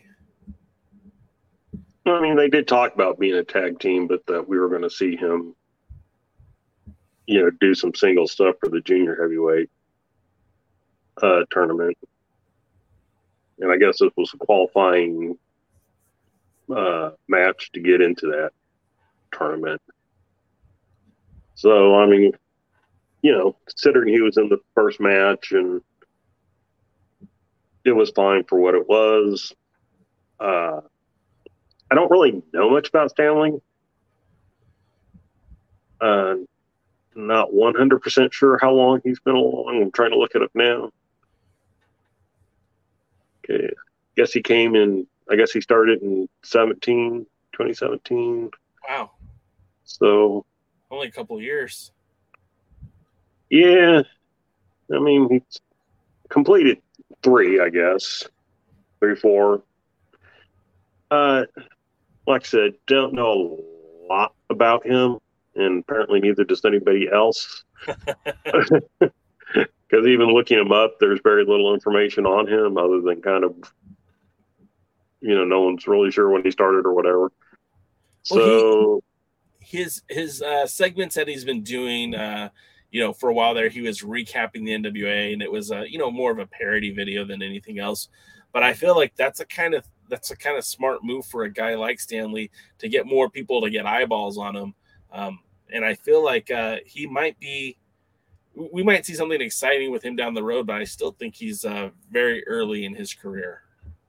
Well, I guess he, I'm looking at this, and apparently it looks like the NWA is the only one to kind of use them in a more positive light. Looks like he's been enhancement talent and WWE, you know, for a match or, you know, probably the local guy that got beat up or whatever. Ohio Valley used them a little bit. Uh, but the NWA has been the main one to use them. He doesn't have a great record, but I don't know. I this is an opportunity to develop somebody. He's kind of a blank slate. Yeah. But, you know, so you know, let's see what they can do with him. Can they get something out of him? I don't know, but let's let's watch and learn. And well, that brings us to the four way. Um, this is the play in match to the tournament. Um, so we get Miguel Robles, who uh, we've seen on TV, but he hasn't had a lot of uh, character development or anything like that. Alex Taylor, who is a guy that uh, I don't recognize him uh, before, but maybe he was part of that um, scramble with uh, with Homicide winning. Uh, he previously has worked for Tried-N-True Pro Wrestling, had worked for the NWA with NWA Saul back in the day, mostly a Mid South guy, like working in the Tennessee, Alabama area. And then we had uh, Jeremiah Plunkett. You know, we all have an affinity for JP, and of course Jamie Stanley, and that's and that's really where we find out that the the division will be 225 and uh, and under uh, by Joe Galli. He kind of lets us know right there. The matchup is, uh, I, I kind of feel like this was Miguel Robles' opportunity to shine. Um, he he had a lot of offense, a lot of innovative offense. Um, it's I kind of felt like Plunkett and uh, and uh, uh, Taylor were there just to kind of catch Robles as he was diving out the ring. Um, the match ended when um, Jeremiah Plunkett connected with a an incredible spine buster, caught caught him in the air, uh, and then Stanley came in and tossed Plunkett aside and stole the pin. So Stanley will be uh, a part of the NWA USA. He'll be in the junior heavyweight tournament. Um, I know we're not huge four way fans here on the show, but I kind of thought it had a unique finish, and I thought that the match itself wasn't too bad. DK, what were your thoughts? Well, somebody stealing a pin from someone else's finisher is not a unique finish in a multi-man match. I meant I meant more of the catching the catching uh, Robles in the air with the spine buster. Well, that was cool. I was kind of upset they took the pin because I was actually most impressed by him. Right. In the match. And so if you were saying, if he showed me the match from the start to just before the pin and asked me who should win this match, I would have told. Yeah, same. And uh, I would say, hey, man, here's somebody who you can build on. He's he's got some skills. Uh, they kind of gave away who was going to win the match by having Stanley out talking yeah. before, so I wasn't surprised. Uh, and it also, to me, shows one of the weaknesses when they do these multi-people matches. That's why I'm not thrilled about the final for the junior heavyweight title being a being a four-way. I would hate for the first champion to be crowned with this type of pin. I mean, look, they can go four way and do it, but and you know still do a good quality pin or submission, but you know these are the type of things I worry about because this to be your first champion again. You you want your champions to be stronger people, and so I'm kind of or you know booked in a strong way. So uh, uh, I'm kind of hoping they don't do this type of ending for the for the thing. And uh, I don't know. Go Aries. Sure. Um, Jane, I I know you didn't uh, watch the program, but did you have any thoughts on Jamie Slater, or excuse me, uh, Jamie Stanley, or any of the other uh, uh, folks in the match? Not really. Unfortunately, I'm not very familiar with them, um, so I can't give you too much of an honest opinion. When it comes to four ways, they can be done right if it's a four corners elimination match. Tag, you know, people in, have eliminations, and then have the final one. Um, I, I don't know who was the person that came up with the single elimination fatal four way rules. They should be um, shot and hung and then set on fire then their ashes thrown into a pool of lava. Um, they, it's just it's so stupid. It's such a cop out. It's lazy booking. It's bad booking. Um, it's I don't know why people would do something so stupid, but it, it, it's it's modern wrestling and it's all the traps that modern wrestling the people that think they know wrestling and they watch this garbage that the other promotions have done and now they think it's a normal thing. It's somebody doesn't know how to actually make money, in my opinion, is booking that crap. kind of feel like you might be onto something. it Um, was Paul Heyman, by the way. oh, I feel no. See, at least the three way dance, a triangle match, which was the big thing. Um, there was elimination. So was every other triangle match in ECW. It was an elimination match. The fatal four way. I, I have a feeling that's a WWEF whatever creation. I wish, I wish that stipulation would get the F out. It was a. It, well, okay, it was a combination Heyman and whatever. It was something that Heyman helped introduce into WWE, and WWE didn't want to do elimination matches. But there were, I know there was at least one fatal, fatal three way in, in ECW. So there may have been more. I wasn't a big ECW fan. I didn't follow them that closely, but I know I watched one match and it was a it was a fatal. Um, moving right along, that takes us to the promo with Kratos and Steven. Kratos and Stevens. Um, I don't know what to say about this. Like it's, it's they're trying to be the the uh, Stevens of old, the Aron Stevens of old. Uh, it, it's it's it's almost there, but it's still missing something. And I'm not going to say that has much to do with um, with Kratos being his sidekick instead of uh, the question mark. Uh, we all know, you know, I enjoyed the question mark. I know you two did not. Um, but I, I You feel enjoy like avocado. We already know how people enjoy avocado. Apparently, like the question mark too. They're people that we should. um They need to be neutered so they don't reproduce. So nice Exactly. to you, though, DK. I mean, hate uh, to Jay. break it to you, but I've got three already out there. So, you know, Maybe. um, uh, three, three that I know of. Uh, um, so with that being said, um, Hold on, I need see if I have Michelle on speed dial. yeah, go ahead.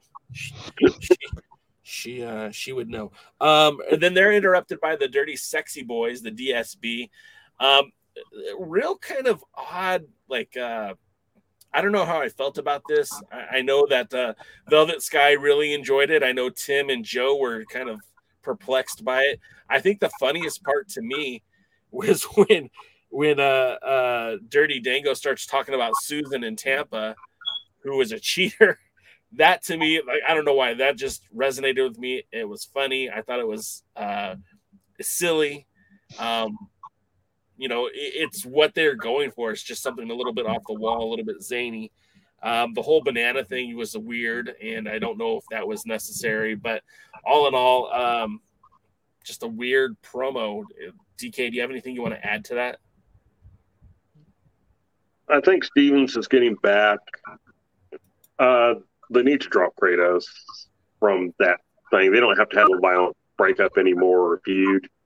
They just, you know, send Kratos back after Tyrus or something. You know, I, I don't care.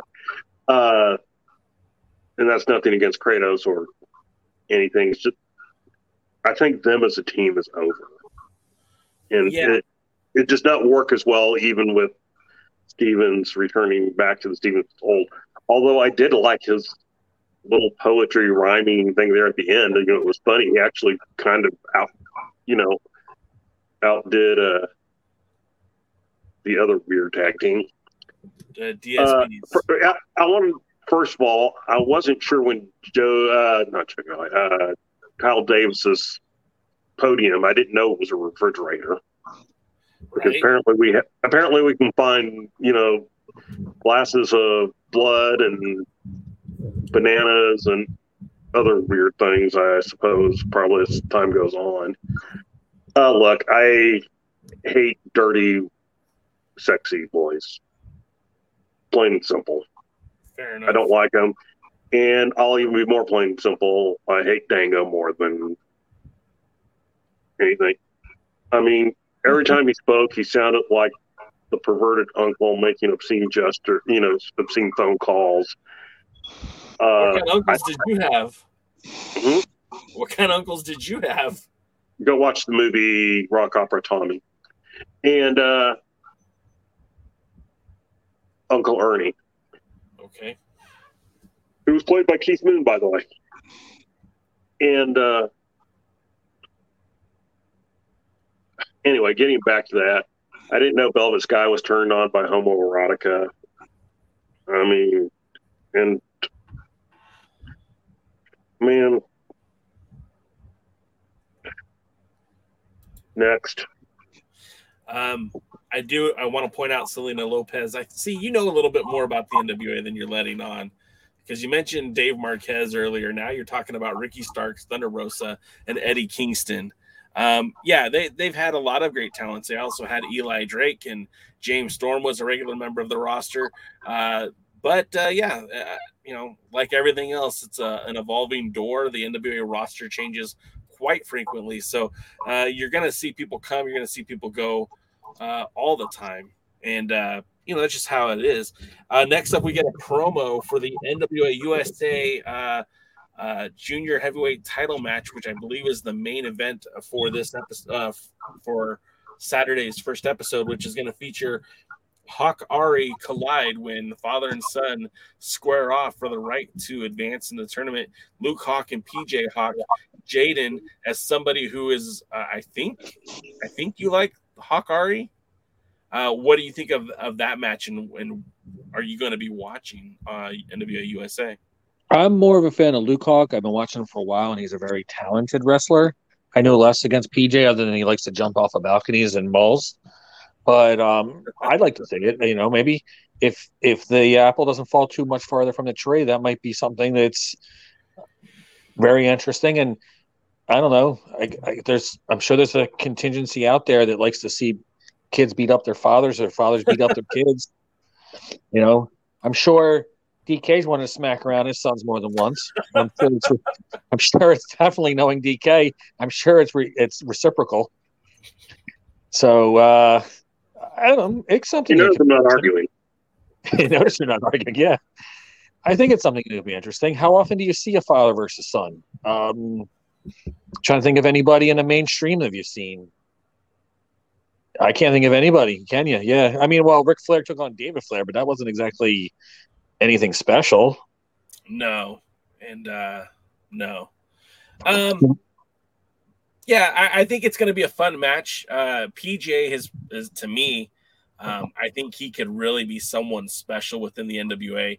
His his background in the more amateur style of wrestling really kind of uh, blends well with with what Hawx Aerie does in the ring.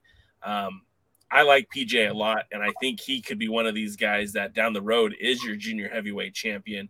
Um, I'm looking forward to that match. DK, are you have any interest in this one? Yeah, I mean, I think it'll be good because obviously they train together.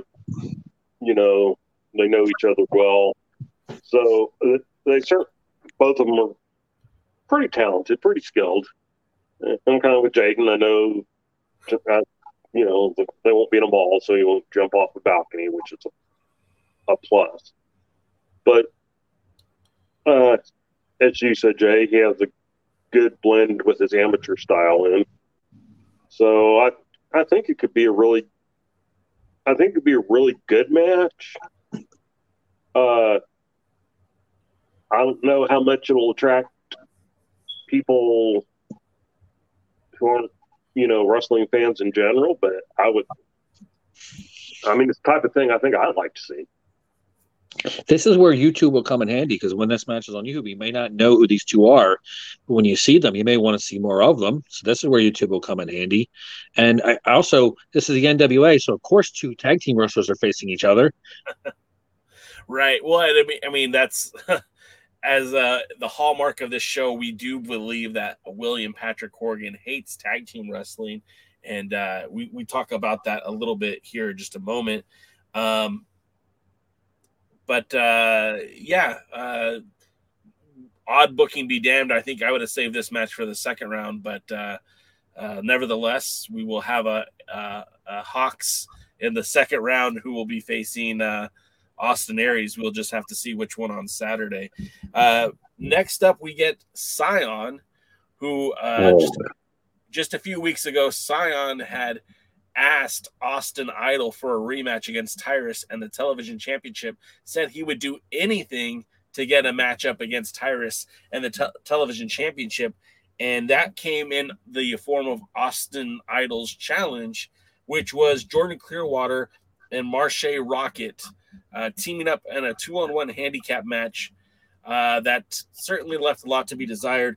One thing I wanted to point out is that Jordan Clearwater, in his entirety of the NWA, and as a performer who does very well in Championship Wrestling from Hollywood, has done very well in New Japan Strong, currently only has two wins in the NWA. Um, and one of those was teaming with Scion against Jeremiah Plunkett. Uh, oh no, I'm sorry. They had a, he had a win against Scion and Jeremiah Plunkett. So um, Jordan Clearwater, not the best win loss record, but he he sure looks like he's having fun, right, guys? And uh, they took on um, again uh, Scion. In this match, it was basically the, what you would imagine with the two on one handicap match. I will say that I thought Scion looked pretty good in it. Um, I especially like the part where he threw his cape in Marshe's face and went after Clearwater, kind of giving him the opportunity to get some strikes in before the double teams uh, were happening. I felt like there should have been a lot more double team uh, between Marshe and Jordan Clearwater, but of course that didn't happen. The victory came with Marshe connecting with a leg lariat, which I, I think they called it all day.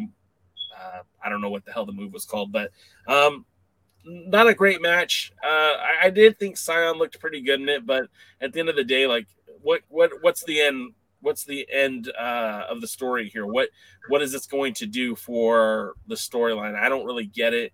DK, what what did you think? I thought it was bad booking. Same. I mean, really, you had the heels put in this, you know, uh, hello, my brain left. Okay, I'm back. You know, the the heels put in this obviously ridiculous obstacle that you wouldn't expect the baby face to overcome, and he didn't.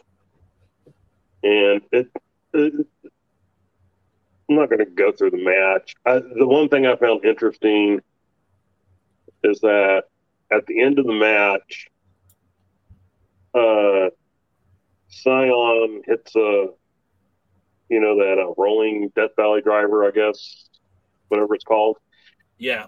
on Clearwater, a Marquez guy. And then Rockett, and I think he calls it the Rocket Kick. I'm not 100% sure. But, you know, Rockett hits that leg lariat for the win. Of course, Rockett's an old uh, pal with Billy Corgan. And so it's like even the booking of this match, which probably why Corgan shouldn't book, you saw very definite favoritism and, you know, how they looked. I don't know who put it together in the back, who the producer was. But overall, the match wasn't good. It wasn't entertaining. It didn't keep my thoughts. And so, you know, the bad guys won. And so this is going to follow that normal thing of somehow or another, Zion will still get another opportunity to face somebody some way in some weird stipulation and then somehow win. I mean, we know where this is heading. This didn't, I don't know, it didn't help. At, at the end, we saw uh, Tyrus. Tyrus out there, and then, you know, I on commentary, and they're going, hey, look, he said whatever. We kept up our end of the deal. We put him up there. He lost, so he's done. Yep. It's like, how do you argue that? You know, they're like, if he would have won, then he would have got the, you know, match. But he lost. We've done our part. We held up our end of the bargain.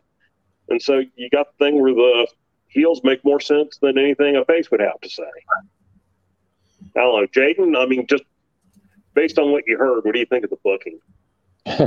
The problem is I don't think it's booking. I think it's writing, and that's the problem. We got too many writers. There's not a booker in wrestling anymore, at least not in the major promotions.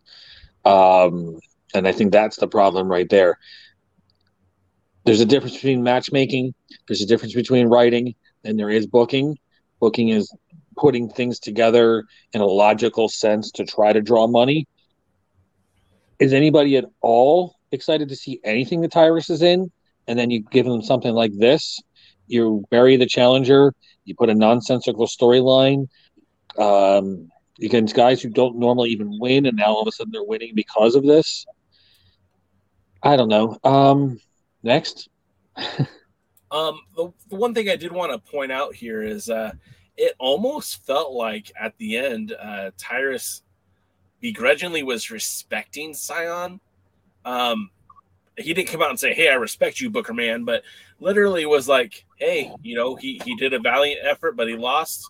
That was the agreement." And then, you know, after this, they throw it backstage with another promo, which I, I felt like that was a little redundant. Maybe they messed up in the editing, but you had May Valentine in the back with Austin Idol and Tyrus again, and and even she said, "What the hell was that?" Which got a, uh, a Tyrus to say, "Watch your language," which kind of made me laugh. Um, but it was more of the same, um, basically saying, "Hey, he had his opportunity." But but even in this backstage segment, Harris is like, you know, guys like that will learn their lesson and find their way back. And uh, it, it just it, it, made it sound like that Tyrus had earned, uh, excuse me, that uh, Cyon had earned some respect from Tyrus. Um, so that was kind of an interesting dichotomy because we don't typically get Tyrus putting over the competition, and this is the one time where he kind of did. Um, did you pick up on that, DK, or or am I just crazy here? well, unrelated to crazy. I I did what I couldn't tell was if he was meaning it to be tongue in cheek. I see. It felt legitimate to me. I and maybe it was. I'm just saying. I I honestly couldn't tell. I thought maybe he was saying it like tongue in cheek, like, uh, you know, you you're a good guy. I'm sure you'll find your way back, but you lost, so I don't have to. I don't have to spend my child against you. Uh, and kind of what he said is you're what he said is you're going back to the end of the line, and then I don't know if he said it specifically about Cyon because I just don't remember that. But he, he basically said if you're good, then you'll come back around. And I, I don't remember if he specifically said let's sign but, but I just know that you know that was his that was his point. Ter- Terry McDermott said Cyon has lost his mystery. I think that's pretty uh, poetic. If you guys don't recognize the face below me, uh, that's our pal Kevin. Kevin is back after a brief hiatus. Uh, he hadn't been around for a while. Uh, Kevin, how you feeling, buddy? I'm doing all right. How's my audio going? It's not great, but we're just happy to see you. yeah, I'm doing pretty good, man. I, you know, a lot has happened uh, since I've been on the show from the last time. Uh, so it's just been uh, been kind of a roller coaster. A lot of good things have happened, and then some not so good things have happened. Um, the floor is yours if you want to go into it, or if not, we could move on. Oh no, no. I mean, I mean, I can give you the bang bang. Uh, I had major surgery on my neck. I had artery, carotid artery uh, surgery, and um, a week. I re- I, as I'm recovering from that, I found out my wife was pregnant. Uh, so oh. went from almost dying to multiplying. Um, and then uh, you know went on vacation. Uh, got promoted at my job, and uh, then unfortunately this morning I found out one of my good friends passed away uh, way too young. So it's been it's been a lot of ups and downs. Um, just glad to see you guys and glad to be here. And sorry I'm so late. It's just uh, the new job's taking a little bit of time to get acclimated. Well, first of all, the most important thing is congratulations, Papa. That's great news. Very happy to hear that. Uh, that's awesome, man. Uh, wow, and you heard it here first, folks. Uh, yeah, breaking news. yeah, you know, we Kevin's our Kevin is a legitimate friend of of, of all of ours. Um, I consider him a brother. He, you know, we don't see each other because he lives out in Florida, but I love the guy. And uh, you were kayfabing us, man. You didn't say anything about that. So, uh, con- congratulations, sir. The modern day heroes. The modern day Yeah, heroes exactly. new logo. I got a new logo for you, Kev. You don't Yeah, yeah, die, you so- multiply.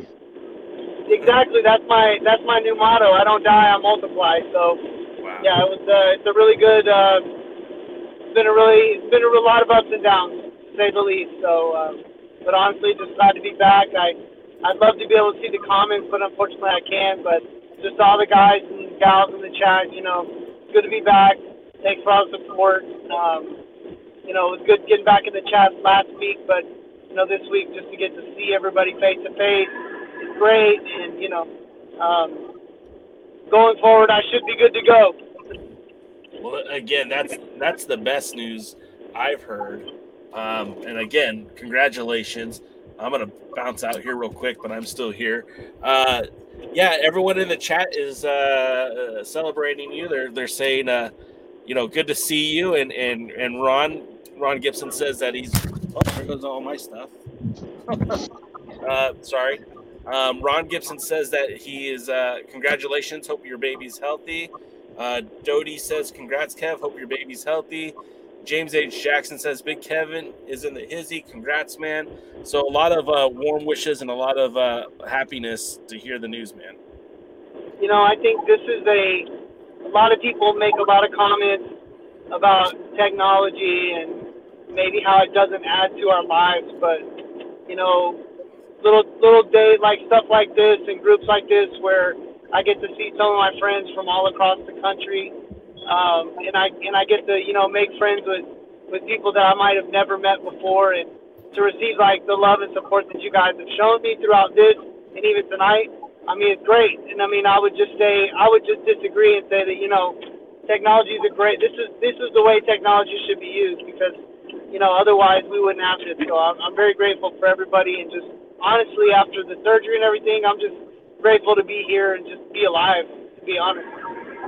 Well, uh, I think we can all echo that sentiment as well as that uh, we're happy you're here and, and technology is amazing. Even James H. Jackson wanted to point out that uh, we've been keeping DKM in line for you in your absence. So, uh, oh, good. Just, just know that somebody has to. I mean, just, somebody has to. You know, like somebody has to. Hold on, I think I can boot James from the uh, J- hey, James. James said that this is his extended extended family for life. So take it easy there, DK. Don't don't go. Hey, hey you I'll never know. Him, I'll just put so, him in timeout. so so first of all, my buddy Bull said he would love to come on the show sometime and, and goof off with us. But he actually has given me a new wrestling gimmick uh, because of the neck. So, do you guys want to kind of hear about it? Yeah. Yeah. Please. So, so it's going to be Scar Neck. That's Scar Neck. What? That's it. That's the name. Scar Neck. Scar Neck. And uh, you know, and, then, and then as the ideas started to kind of germinate, uh, you know, of course, I could go to Mexico and you know have a midget wrestler. It could be mini Scarneck. Um, you know, and then you know as time went on, as the gimmick grew, uh, you know we could have El Hijo del Scarneck. Um, so yeah, there's a lot uh, going on right now. We're already talking about T-shirts. So uh, you know. well, I, I I hate to see the modern day hero gimmick get retired, but if it's for the scar neck, then I think it's time to bring it back. And the t-shirts will be available on alliance-wrestling.com, I'm sure. Mer- merch link in bio. Um, um, I, I'm pretty sure the next thing we have to do, you know, with uh, Mr. Scarneck there is get him in the World Junior Heavyweight uh, tournament. So, you know, so, you know, bumping bumping is what got me the got me the scar. So I think I'm I'm pretty sure I'm pretty sure if I ever go back into anything, it's going to be as an announcer or a manager. I've watched you wrestle many times, modern day hero. You never bumped twice. hey, listen. I earned all my all my bumps came in training with Rodney Mack. It couldn't get any worse than that. Those weren't bumps. He was legit knocking you down. We're gonna get we're gonna get you one of those like metal braces that you can put over your neck, and then yeah. your finisher. Then your finisher can be where you know you hit the guy, your opponent in the head with your metal brace. I just yeah, they run into the they run into the neck. I just picture you wearing a neck brace like Joel Gertner uh, in the old ECW days. Yeah, the, you know, but it's got to have like a little hole right here so you can see the scar. That's fair. Because That's it's just not cool. Like without the scar, you can't be scar neck without the scar. By the Oh, we'll way, the We'll just put a fake man- star on the on the breast. The honky tonk man still wrestles to this day, and that man hasn't taken a bump in 25 years. So, Kevin, I think we're onto something here. Well, you know that's funny because I have I have had people inquire like, "Hey, what would it take to get you to come back?" You know, stuff like that. And I always say, "Well, I come back to wrestle Jushin Liger or Rey Mysterio or you know somebody of that like somebody I've always wanted to wrestle that I never got to wrestle." I said, "But also, I'm not gonna bump. Uh, I would tag with somebody, but all I all I can do is my entrance." you know, my comeback and my finisher. That's it. That's all I can do. So after just no one seems to be no one seems to be taking on that. So you know, so far I haven't got anybody to bite on that. So Well, when when Jason Cayley promotions start, J Cal Pro, uh, you know, we'll have a we'll have a conversation then. Well, look, we can make you the Goldberg of the junior heavyweights. You come in, you hit a finisher, whatever finisher you want, and you win the match. you know, we could really take it to the next level if we really wanted to. You know, give me a mask and a suit, and I could be like the giant of the midget division. Andre the midget. I could be Andre, yeah, the giant midget, yeah, Andre the midget. And, and what what Kevin and, and Jaden really mean is little people. No, Sorry, sorry.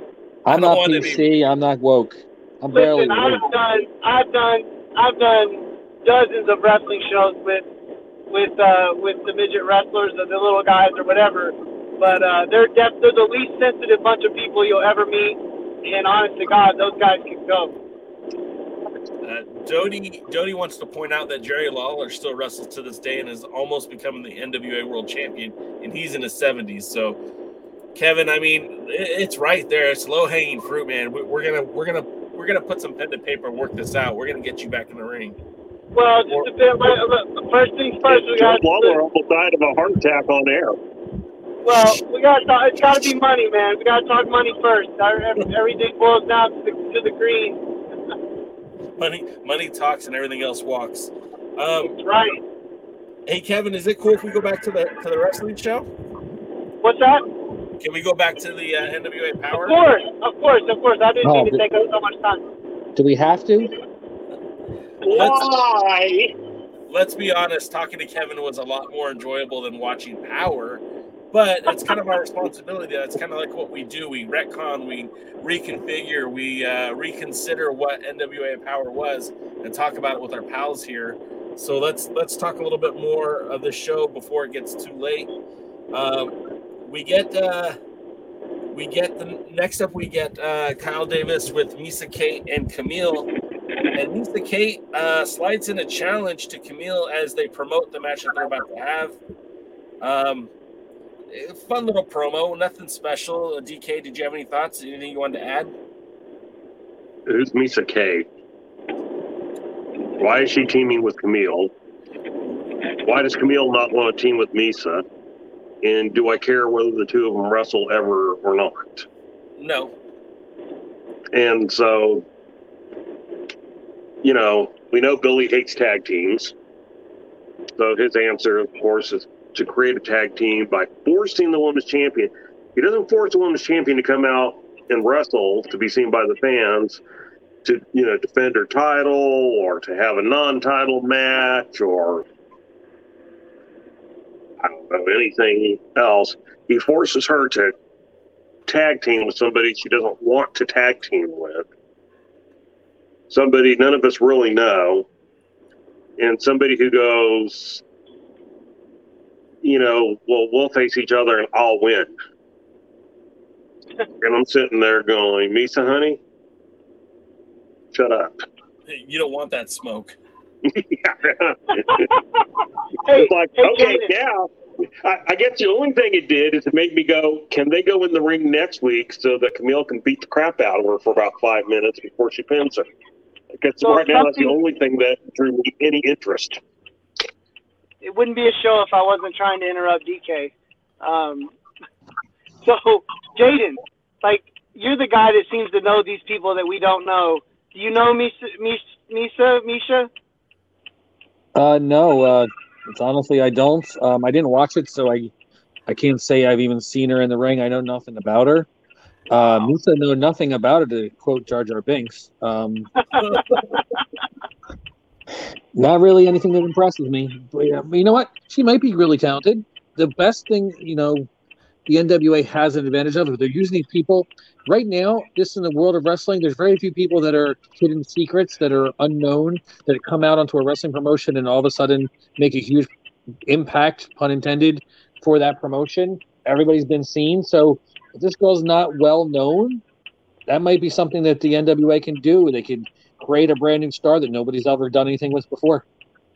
You know, and and I didn't have a problem with her promo. Um, uh, DK is right. I, I'm not super familiar with her, but um, you know that's that's okay. Like like Jaden just said, like sometimes uh, being unknown is not necessarily a bad thing, and bringing in new talent, I think, is is also could be exciting. Um, and she wasn't half bad in the ring. Uh, but to, to DK's point, it's it's weird to me, and this is just bad booking that we get a a makeshift tag team in the Smiley Dragons that they're trying to push. We've seen them wrestle uh, at the pay per view Hard Times too. Uh, they were supposed to have a match at By Any Means Necessary. Of course, uh, Kylie Rae had a, a, a mental health break, so she wasn't there for that match. But she was at Hard Times too, where they teamed up. Um, and then you put another tag team, makeshift tag team together in Kamille versus Missa Kate. I, I think what would have been uh, more suitable for the people involved would have been a one-on-one match with either Missa Kate and Kamille, or Kamille and Kylie Rae, or Kamille and and uh, Tootie Lynn. It just felt like this didn't make a whole lot of sense. Bad booking, um, and in I mean that puts us into the match uh, you know, God forbid we just get a women's world title match on Powerrr, but uh, I did like to see Kylie Rae's intensity. That's one thing that she doesn't lack when she's in the ring is very intense. Like she she smiles and has the mystique of a baby face, but when she's in there, she kind of wrestles like a heel.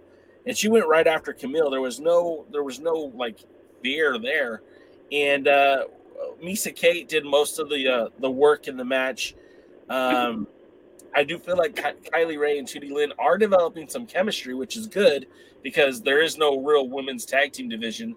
But I, I just feel like this match, uh, I, I, know, I don't know, maybe it's setting up Kylie Rae versus Kamille down the road.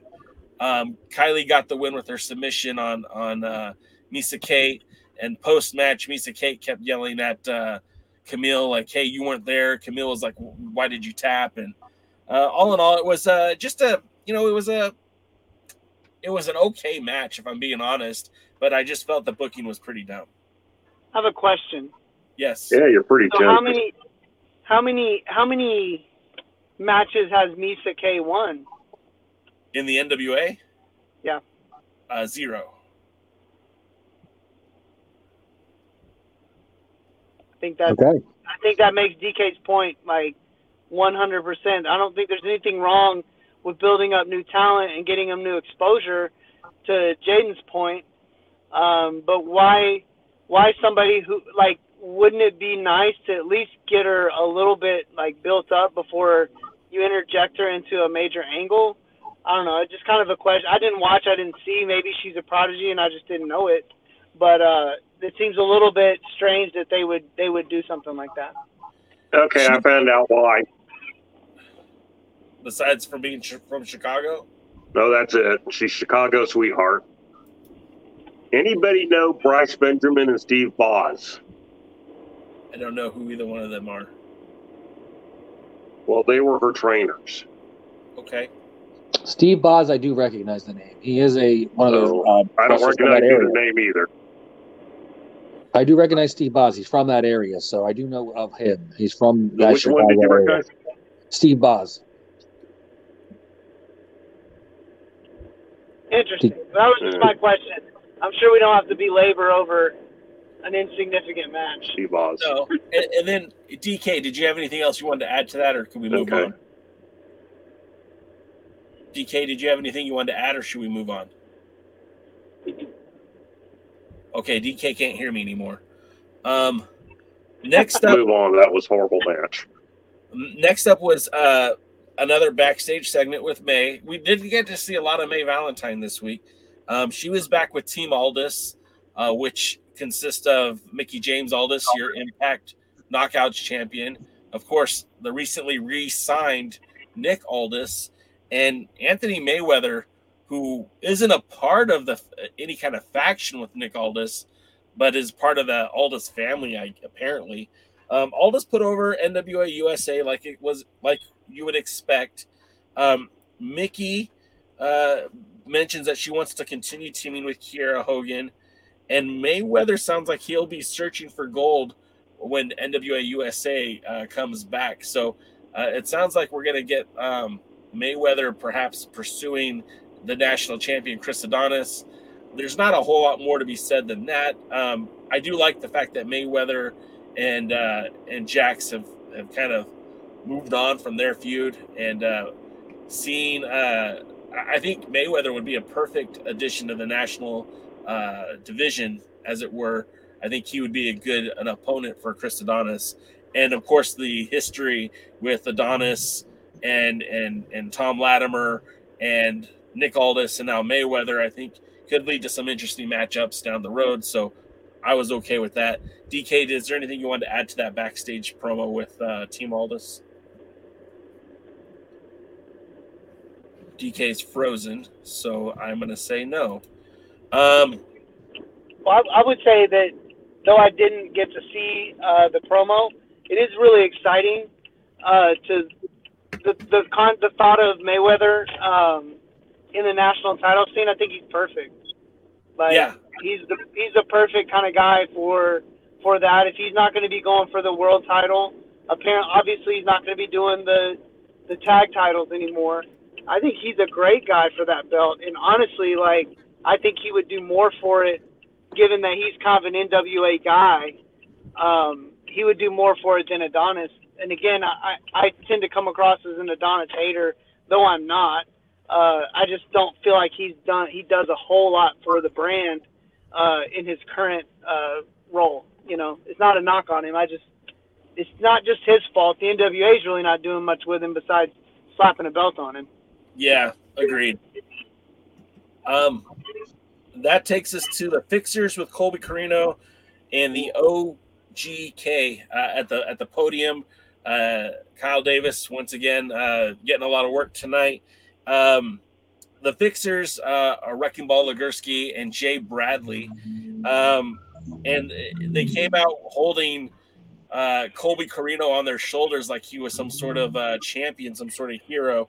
Um, what it comes down to is Matt Taven puts over Wrecking Ball, puts over Colby, puts over all those guys before calling them Melvins, and then uh, basically challenges uh, Wrecking Ball to a one-on-one match. So we were just talking about how the NWA put together a a tag team match for the women's division for two wrestlers who had never teamed before. They put them in a tag team match for whatever reason. Now we have a, two tag teams that are ringside, but instead of getting a tag team match, we get a one-on-one match. So that was a little uh, off-putting to me. And again, bad booking part two. Um, the other part was Colby Corino's voice became extremely raspy and very crusher, uh, crusher esque, and I kind of felt like he was uh, adding something to uh, that was unnecessary. Uh, his voice was very nasally, whiny before, and all of a sudden he's talking like a death metal music singer. It just didn't really fit for me, and uh, was kind of a joke. Uh, but then they uh, they brought it into a, a, match. It was a little bit longer than I would have anticipated, and you know, Legursky for his size could move very well in the ring, but kind of like what uh, what we were talking about earlier, um, and you know, when I saw this match, I know right away Matt Taven's going to win. I don't understand why they put a match like this on TV and gave it as much time as they did. Uh, Taven was going to win. We knew that going into it. Um, and the match, I mean, it, the match itself wasn't bad. I just felt like it was too long for what it was. The finish was a sunset flip power bomb um, from uh, from Taven to Legursky. There was no interference on either side. It was just an okay match. DK, what did you think? Uh, you know, I was disappointed in that I really liked Matt Taven and I really expected to like this match. And yet I couldn't get into it. And, you know, maybe it was just all the bad stuff that I had seen beforehand had already crippled me. But, uh, yeah, it went too long. That was my number one thought. So it should have been like a five minute match, and it wasn't. And so at least the right guy won. I did get worried at a couple points that maybe he wouldn't, but you know. I'm actually surprised it wasn't a great match considering it's teacher versus student. Right. And that was an element to it as well. Um, it was teacher versus student, but again, it just I just felt like this went way longer than it needed to. Well, and that may have been the weakness, and that I think teacher gave student too much. Yes. I, I, I think teacher was trying to get student over, but it didn't work. Yeah, I agreed. And, and like, look, I think Wrecking Ball Legursky, he's starting to grow on me. His Twitter presence, he's funny on Twitter. Uh, you know, they're a bunch of goofs. They know they're a bunch of goofs. Um, power, they're being, you know, managed or or represented or whatever by Colby. Um, it, it, it is what it is. Uh, but again, I just felt like that match was kind of kind of boring, and uh, you know, I should have liked it better than I did. Can I point out that this was like the first normal match they had on the show? We're four matches in, and this was like the first normal one. We had the, Terry McDermott says that it was better than the first three matches. well, I'm not even going to argue with him on that. But you know, we had the four way to start. We had the two on one handicap match, and then we had the tag team match with the tag team that didn't want to team together. And so this was like the first time that you had, okay, there's history between these guys. There's a reason that they might be facing each other.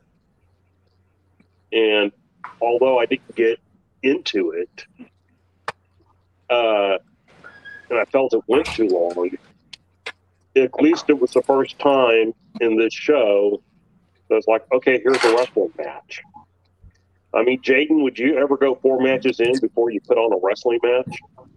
Oh no, honestly, um, I, I'm no booker. I know a lot about wrestling. I leave all the the all that stuff to professionals like Dr. Lawrence Zirconium, but that's not television for me. I mean, in the glory days of the AWA, the promos were the important part. In the glory days of Jim Crockett Promotions, the in between the matches was often more exciting than what the squash matches were, but you still got to see wrestling matches. You know, um, it put more of a scar on my eyes than the scar on Kevin Douglas's neck right now. Just a, I, I don't understand that. It's a wrestling promotion. Why can't we have, I don't know, what's this thing called? Oh, yes, wrestling. Why can't we have that nowadays? I, I would I would actually go out on a limb, uh, uh, Jaden, and I think DK and Jay probably would agree with me on this one. That I don't think they know how. No, there's no Um, out of the limb I really that. don't. That's obvious as the scar on I your neck. don't. yeah. By the way, I think I think we've got a nice hand gesture. Like so, guys, if you're in the crowd and we're chanting scar neck, it can be like this. You know, like for the scar, the, the angle of the scar. oh man, you guys are cracking me up. Um, We should just call you no, I agree. I agree. I just think um I think I think they don't know how. Uh, we I talk a lot about this with a lot of my friends that are were in the business or still in the business today, and you know it's just it's it really has it is one of those arts. Sometimes things like die off with the generations. And when the younger generation ha shows no interest or value uh, in what the older generation has to offer um, that's how you lose it. And you know the fans right now don't really know what they're missing uh, and i really believe if they had an opportunity to see it they would they would appreciate it a lot more than what they're seeing these days all right, so uh, let's jump to uh, backstage again. Genocide is with May Valentine, and uh, she basically washes her hands of Powell Ablaze. Um, that's basically the gist of that promo. Uh, we don't really need to harp on that. Next up, we have Knox and Cardona at the podium with Kyle again. Uh, Cardona uh, paints a picture of Trevor Murdoch being kind of a well, there's no nice way to say it, an asshole in the locker room uh, back in his WWE days, and that kind of paints the picture of that's why he's there in the WWE to kind of, excuse me, in the NWA to, um, you know, kind of, kind of give Trevor the same treatment that he, Trevor gave uh, Matt back when he was uh, starting in the WWE.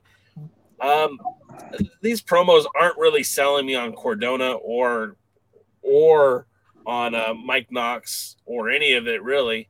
Um, DK, you're the only one that besides me that watched it. Did you have any other thoughts on that one? Yeah, Cardona just sounded like a white bitch. I like I, I want to like Cardona because I know what he did with Game Changer Wrestling and how many eyeballs that brought to GCW. Um, I know that he's always had a great fan base, but I just feel like him in the NWA is is you know he's going through the motions. This to me sounds like it's a uh, WWE undercard feud that's being brought to the main. Well, and again, I think Yeah. there's Go ahead, DK. kind of. Uh-oh. But I was going to say, I, you know, again, I think it's booking. Yeah. Can you hear me? Am I still Yeah. there? Hello. You're good. You've never been there, Okay. DK. I, I think it's booking. I, I think it's just booking again. I don't think they know how to book book anybody correctly, how to book anybody the right way. They just, I mean, I'm, I'm sorry, you know, Billy's biggest experience behind the scenes in wrestling was in TNA and not TNA when it was good. And despite the fact he claims to be an old school wrestling fan, you know, Jim Crockett Promotions, Mid Atlantic, Georgia Championship Wrestling, or you know, WWA or A, uh, AWA or whatever. That's not the way he books. And so I, you know, we've said this over and over again. Talent is fine booking sucks. So I have a question. Quick, I have a question, and I also have a statement about. I actually second what Jaden is saying about it, kind of being like, an, uh, making your main event a WWE undercard. You know, like it really kind of is. These are guys that really never generated the kind of interest um, in WWE. I don't know what makes you think they're going to generate that kind of interest in the NWA. And you know, I think Trevor Murdoch, like has held the belt way too long at this point um, because the reality was is his story was good and it was interesting because he was chasing after the belt. Um, now that he's got the belt, it really feels like the value of the NWA chi- title is starting to kind of wane. Uh, and again, it's just because he's not the kind of guy that should be holding the belt. Um, that that's kind of my my two cents on it. It just it, it's underwhelming because it we're talking about wrestlers who really where you have a whole roster full of wrestlers that maybe you could hang your hat on. We talked about Mayweather, um, you know, guys that really haven't, uh, I guess you could say, soiled their name, you know, made themselves undercard or mid carders uh, at the WWE level. And the reality is, is you should be taking those guys and building them up with these former WWE guys. Uh, but I also will say that at least this sounds interesting. It may not be interesting in the execution, but it kind of sounds funny to me. He's like, "Oh, you're an a-hole back in WWE locker room, so I'm gonna get my revenge." I mean, that's kind of funny and it's kind of cool, um, but uh, from the way it sounds, the execution just wasn't there. No, and and, Well, and to what, I'm what going to James slightly said earlier. I'm going to slightly dis- Go ahead. Go ahead, DK. I was going to tell Kevin I'm going to slightly disagree with them and point them back to the beginning of this uh, podcast where we talked a little bit about it. I, I don't have a problem with Murdoch as champion. I have a problem with how the booking Murdoch as champion. Yep. In that basically every time he defends the title, they leave him laying in the ring. And it's like he's not coming they're not booking him like he's a you know, a world champion. They're booking him like he's someone who gets beat up all the freaking time and somehow just manages to keep his title. And so It's very Dusty Rhodes. Well, yeah, Dust, Dusty didn't like face champions, and you know, like look when you had Well, Flair, he's, you kind he's of a understood. champion very much. Well, that's what happened to Dusty a lot when he was a champion. Was he would always get left laying and bloody, and that's why I say he's not good holding a title. He's good going after a title more than more than anything. And, well, and sure, to- and, and that got old with Dusty too. You know, I've told a lot of mm-hmm. people by by Starcade '86, I was over Dusty. Well, he, he stuck around for another two years, but man, I didn't care because that's the same reason. He, he couldn't. Everybody turned on him, and he was always left laying. You know that that gets tiresome, let's and so you know, real, real quick, I think the main problem for me with Trevor Murdoch is the uh, what I call the Wiley Coyote uh, incident, and Sting had the same problem. They book him to be the champion, but then what's next? Wiley Coyote, for the one time he caught the Roadrunner, he finally got the Roadrunner, and he put up a sign that says, "Okay, you wanted me to catch him. What's next?" Sting. He finally won the world championship from Ric Flair, but then they had nothing planned for him after that, and that's the problem. There was no plan for Trevor Murdoch, and if this is the plan, maybe they should go back to the drawing board. I mean, that's a fair point. Let's let's move on. Let's talk about a wrestler that DK actually likes, and that's uh, his new favorite wrestler, Natalia Markova, who took on Paola Blaze, and uh, this was just one big giant squash match. Um, uh, I think I think DK's uh, uh, fascination was uh, Natalia Markova was more that she was very aggressive in the ring, and you know really kind of put on a good match. This was your typical squash match from the 80s that you would see on WWE programming. Um, Paola Blaze had very little tenacity or fortitude in this match. Um, but Natalia Markova came out looking like a star. Uh, DK, did you want to add anything more to that? No, I mean, I think you hit it right on the head. I mean, they made Markova look like she was a powerful, dominating, strong, aggressive wrestler. She got in there, she she beat her up, and then she pinned her. Yep. And you know, you know, these are the type of things. These are the type of things that make me go, see, you keep doing this because Markova's not a well-known thing here in the U.S. Nope. And even on the indie scenes. So you put her in these type of matches every other week. You up the competition a little bit as you go. Now you have someone that you go, okay, we already know her and Kamille have met in the past. I think she even holds a victory over her. I'm not 100% sure, but I think she does.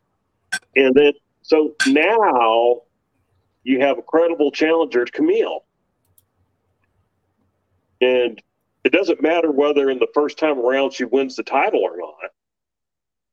The thing is, it's somebody credible who I think could win the title. Whether she wins the title or not, that's another booking decision that there's not necessarily a right or wrong answer to. But I need to believe that there's a possibility she could win the title. Well, based on the way the NWA books, next week she'll be losing to Tootie Lynn or something like that. Well, that is a fear. That's exactly what I was going to say, Jaden. 100%. I mean, there you go. Uh, that uh, so that takes us to um, another backstage segment with May. I, again, the show is chocked with a lot of in-ring competition, but a lot of backstage segments, podium segments, promos, whatever you want to call them. Um, and I don't normally have a problem with that, but when a show is going as long as it is, um, I felt like maybe they should have wrapped it up, cleaned up some of these, you know, get rid of the unnecessary ones. This one was very unnecessary. It was Nick All, excuse me, uh, Chris Adonis and Tom Latimer, and they're basically talking about how USA NWA USA should be their show because they're the only two worthy of uh, being national champion. It just felt so forced and so just dumb, waste of time. DK, is there anything you want to add to that? I mean, we saw earlier that they spent a lot of time on this pay behind the paywall show advertising a show that if they said nothing about on this episode would draw more viewers than were watching this episode Powerrr. Right. And it was kind of ridiculous. I mean, I would expect to see this on USA to put over the idea of Powerrr. Powerrr was still still 100% behind the paywall. But, or if you're just putting over the two shows because they're going to be different enough. But yeah, for this, for as long as the show ran, and, you know, let's be honest, it, it could run a long time if it's entertaining. This particular episode wasn't entertaining. No. And it it affects things like even the main event that we're getting ready to talk about here. So no, it was unneeded.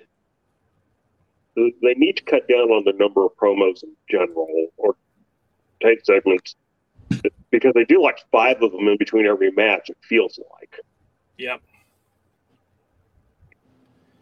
So All let right, me well- ask you a question. Yeah. Sorry. So not seeing this promo, but just guessing maybe how it sounded. So maybe it sounded something like uh, uh, uh, uh, and then uh, uh, uh, uh, and then uh, uh, uh, uh, uh, and then uh, uh, uh, uh, uh, then uh, uh, uh, uh. I thought you said you didn't see it. I, I thought you said you didn't see it.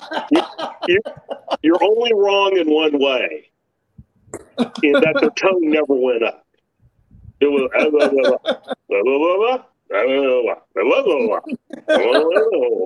Adonis, Adonis says, you know, this show's going to be about the national title, and really, it's going to be a show about me, Adonis, and maybe they could show me training and and and, and taking vitamins, and then you got Latimer going, "Oi, mate, of course it's going to be about us because we're the only two who should hold that title. Everyone else is J Bros. and that was basically. Uh, uh, uh, uh, uh, uh, uh, uh. So, uh, Where's my finally- Tylenol? finally, some reprieve is heading our way because now it's time for the main event. The end, teaming with Jax Dane, the Dane event, will be taking on La Rebellion with Homicide. Now, the last time the end were in a six man tag match, they had the Pope. So I feel like they definitely upgraded in terms of power, size, and, and all that with Jax Dane. However, this is the second time that Homicide has teamed with La Rebellion. The first time going back to July 6th episode of Powerrr. Um, in the end, uh, Dane and the End did a great job of keeping Homicide in the ring, uh, but Homicide is uh, tenacious and is a wily veteran and was able to get the victory on Parrow with a cutter. This was a big six man tag match. The announcers talked about uh, uh, Billy Corgan's affinity with the six man tag and how the matches like this might lead to a creation of a six man tag title. Um, it was a good match. It wasn't great. Uh, there were some fun spots. Uh, Parrow shows to me that maybe he shouldn't. It feels like Parrow has a hard time keeping up. And when you have guys in there like Jax Dane, who's bigger, stronger, and faster, um, I just start to feel like maybe Parrow might be redundant. And I, I want to like Parrow. There's a lot to him uh, that I, I, I mean, sometimes he looks like he could be an amazing, dominant uh, wrestler, and other times he looks lost in the ring.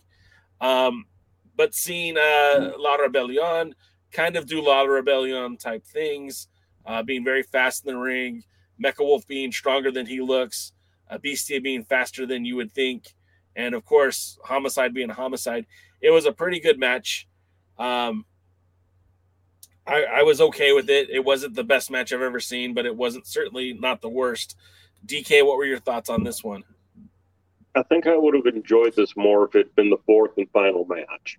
Yeah, In that I was kind of burned out by now, and the rest of the show had been so bad that I kind of just,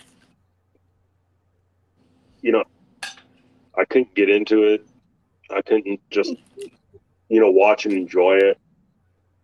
Uh, Saw that, Kev. too much, too much homicide getting beat up, probably for my liking. Uh, they killed Parrow. I mean, they really have. I didn't see this match, but it was just by your description. I, I got a couple things out of this. Number one, their potential future junior heavyweight champions getting beat up by three bigger guys a lot. Number two, um, I have seen a little bit of the end in the NWA, and they're not the same tag team, especially Parrow, that I've seen in All Japan Pro Wrestling. I think the pandemic and the not wrestling on a regular schedule and maybe even married life has put a little too much on uh, Parrow's bad knees, and I don't think he's the same wrestler that he was before the pandemic started and before his time in the NWA. You know, I, I don't even really have anything against Parrow other than, again, the way he's been booked. I mean, he tends to be, his single matches, he tends to lose. Uh, if there's a pin in a tag team match, he tends to take it. Uh, Jax Dane, who we love and adore, added nothing to this. It had to take a horrible bump out of the ring, and by horrible, I mean it didn't look good. And uh, it was worse than the rough bump on the final ROH pay per view. You know, he kind of got hit and then had to find a way to make it look like it was knocking him out of the ring. And it, but uh, my, I've heard that Parrow is presented well and strong in New Japan strong. No, And so Parrow's so- not in New Japan Strong. He's not was he? Well, where is he? Someone somewhere someone somewhere out in California made it sound like Parrow was presented well. In All Japan Pro Wrestling. Is But what, whatever uh, you All, Ja- All Japan But Pro is where he was with uh, with uh, um, uh, Odinson, and then they had a run in Evolve too, where they looked pretty good. Of course, that was before Evolve was sold to the WWE. Uh, more on that. You know the I'll say You know, this. I don't I'm going to jump in real quick about Oh, go ahead, DK. well, I was just I was just gonna say, and then the floor is all yours.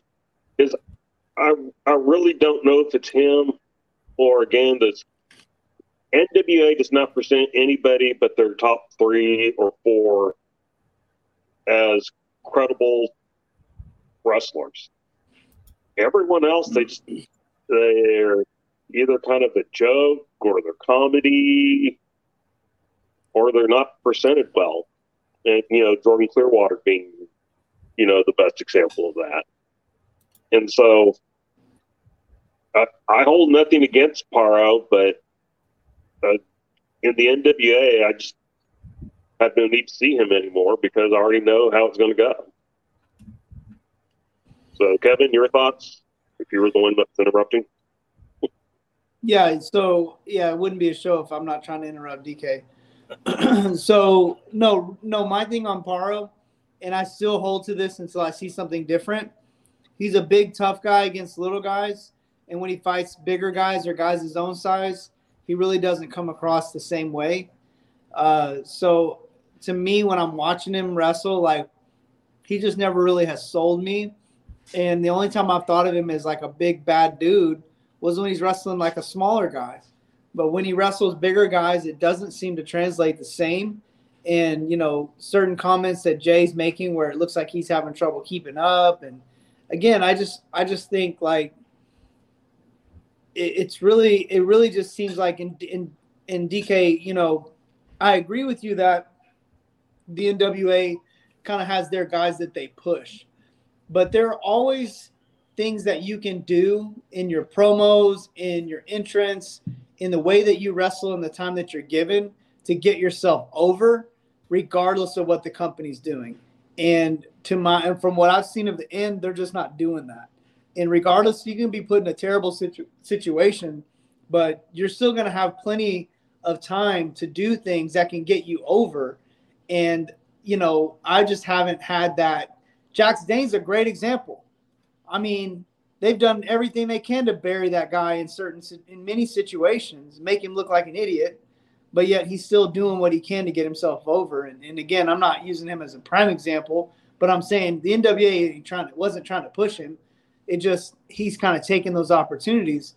I just think you're. I just think honestly that the end just haven't been that impressive to me. Uh, with the exception of maybe right early on when they started Well, with the NWA. I'm going to agree with you since I'm still interested in other Otis. Yeah. So then uh that's really the end of the show. I mean, I don't know if you guys even want to talk about the the you know uh post credit scene with uh Sal Rinauro, but basically the dude's lost his mind. He's a part of the uh James Mitchell cult. Um Nope. I don't think we even need to get into it.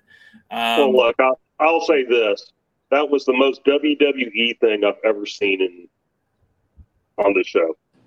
Uh, absolutely, one hundred percent horrible, horrible, horrible. You know, let's scream we're fake. Let's scream that we're entertainment and bad entertainment at that. Yep. There's no there's no way to sugarcoat it. It was it was bad. It just wasn't very good at all. Um so that's gonna do it for us, guys. That's the show. Uh I, I don't have a, a high note to end it on. Um it wasn't a very good show. It wasn't booked very well. Um, I was disappointed in a lot of things. There was a few good things. We did have a return of Scarneck to our show, which is pretty good. Um, our pal Pole Jump is here, and he says, "Hey, sports entertainment has no place in the NWA." Pole Jump, thanks for checking us out, man. We do appreciate you being here. Um, but that's going to wrap it up for us tonight. Again, um, Kevin, soon to be Papa. How can folks follow you on the socials?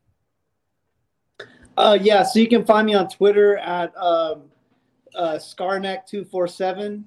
uh, you can find me on Instagram at um, ScarneckScar uh, 247. The, the Scarneck name was already taken. Um, and then. That's, that's amazing. no, I'm sorry. I, I, the entertainer in me still exists. Um, no, you uh, you can find me at Kevin Lee Frazier. You can uh, use the spelling on the name on my uh, on my thing. There is Kevin Lee L E E E Frazier. Uh, I'm on Twitter. Uh, don't, I haven't been doing a whole lot on social media. Not that I really ever was. Um, you can find me on Instagram under the same name, or if you want to watch some of my wrestling matches, which is probably what you'd be more interested in, uh, you can find me on YouTube. You can search Kevin Douglas Wrestling. Douglas, like the name D O U G L A S. uh, or you can go to my channel, uh, Kevin Douglas two four seven, and you'll find a, a ton of wrestling if if you're interested in that sort of thing, and promos. Some really goofy promos at times. Uh, Jaden, I know that you don't have a social media presence, but uh, the Dangerous Adrenaline Wrestling Gladiators do. Uh, do you want to plug your next uh, uh, event that Dr. Lawrence Zirconium is putting together? I got a couple to promote. Maybe like January 15th, former NWA territory, now known as IWA Vintage, makes their return. And they're going to have a main event of Rhett Titus defending the Ring of Honor Television Championship against Brian Johnson of the Ring of Honor fame. And that's going to be a match well worth the ticket price alone. That's going to be at the Phenom Factory in Millville, New Jersey, Saturday night, uh, January 15th. So make sure you check that out. Again, that's going to be Rhett Titus versus Brian Johnson, both of Ring of Honor fame for the Ring of Honor World Television Championship. So that's something I think you definitely want to see. Plus, there's a ton of professional wrestlers, really, really great. Not only that, but Daredevil Dave Dahl will be on the show. and then on Saturday night, February 26th at the Max Fit Sports Center, located at 240 Delsea Drive South in beautiful uptown Glassboro, New Jersey. You'll see the return of dog for the our event known as Marking Our Territory. I love that name. Yeah, I, I I can't remember, but I got that from or they got that from somewhere. But um, the main event is going to be the all-time favorite wrestler here of the Alliance guys, Ray Jazz, defending that Dangerous Adrenaline Wrestling Gladiators Heavyweight Championship against former champion Breaker Moran, the man who's never lost it. And I'm going to announce this right here. I just got this permission to announce this. There'll be a rematch. This is the final time that these two will be fighting against each other. Ty Thomas, who has been feuding for a long, long time with Nikos Ricos, and Nikos Ricos has been sneaking out victories. This will be the final encounter, and I've even heard that this might even be loser league dog for one whole calendar year. It's going to be Nikos Ricos, Ty Thomas, final time, this just to settle this feud. Will Nikos Ricos continue his undefeated streak against Ty Thomas, or will Ty Thomas come out victorious? You'll have to be at the Max Fit Sports Center to find out. Tickets are only $20. You can check out dawgprowrestling.com. That's D A W G. There's an awesome webmaster. I know is going to be updating it soon once more information's out there, probably on Monday. And then also, you can check us out on YouTube. I have no idea what the YouTube is. I think it's youtube.com forward slash dog wrestling, but I don't pay attention to that stuff because I don't believe in social media. If you want to hear me, you have to hear me on here on the Alliance Guys Radio, and it's free, but they should be paying. You should be paying to listen to this. And then you can check us out at uh, twitter.com forward slash dog wrestling, I believe, or check out facebook.com forward slash Lawrence dot zirconium. He is the CEO, the owner of Dangerous Adrenaline Wrestling Gladiators. If you want to find out more about them, check him out. And you can always check him out and all kinds of information on the alliance-wrestling.com because the webmaster also likes to put that stuff on there too. Uh, By the way, I just want to jump in real fast. Uh, sorry, DK, I got to interrupt you yet again. Uh, guys, if you are in the area to go check out uh, one of these shows that uh, Jaden's talking about, uh, I've actually participated in them. They're amazingly run shows. They're fantastic. Uh, this is what independent wrestling is all about. So if you have the privilege to actually get out to one of those shows, I, I strongly encourage you to go out because they really do put on a great uh, put on a great show out there. One quick edit though: Dog Pro Wrestling doesn't put on shows; they put on events. it's it's still pra- it's still praise from Caesar. DK, uh, how can folks follow you on socials? Uh, Twitter at DKM FWTX. And All right. let me just say to Jaden, is Dr. C going to build a cage with the top on it and uh, do that one match, the last battle of dog? Uh, no, because that would be like a dog pound or something like that, dog kennel match. Uh, there will. I don't know. It'll be the last time. There won't be any cage. I don't believe because, um, that's, cages cost money, but. But I'm sure the match, will, you know, maybe it'll go all over the building instead. It's not really known for dog to have matches go all over the building. That match may be one of them that happens. Okay, I didn't know if we had a Tommy Rich Buzz Sawyer situation going or not, so uh, just thought I'd ask. Fair enough. Hey guys, thanks a lot for checking us out. We'll be back here, uh, you know, like we normally do. Until then, we'll see you at the matches. Congratulations, Kevin. Welcome back. Happy New Year to everyone, and we'll see you at the matches. We thank you for tuning into the Alliance Blog Podcast, a presentation of alliance wrestling.com. We genuinely appreciate your support. Would you consider subscribing so you won't miss any future episodes? We'd also like to remind you that we do a live stream every Tuesday, 5 p.m. Eastern, 2 p.m. Pacific on YouTube at The Alliance Blog. And you can follow us on Facebook, Instagram, Twitter, Tumblr, TikTok, and Twitch. Until next time, we are The Alliance.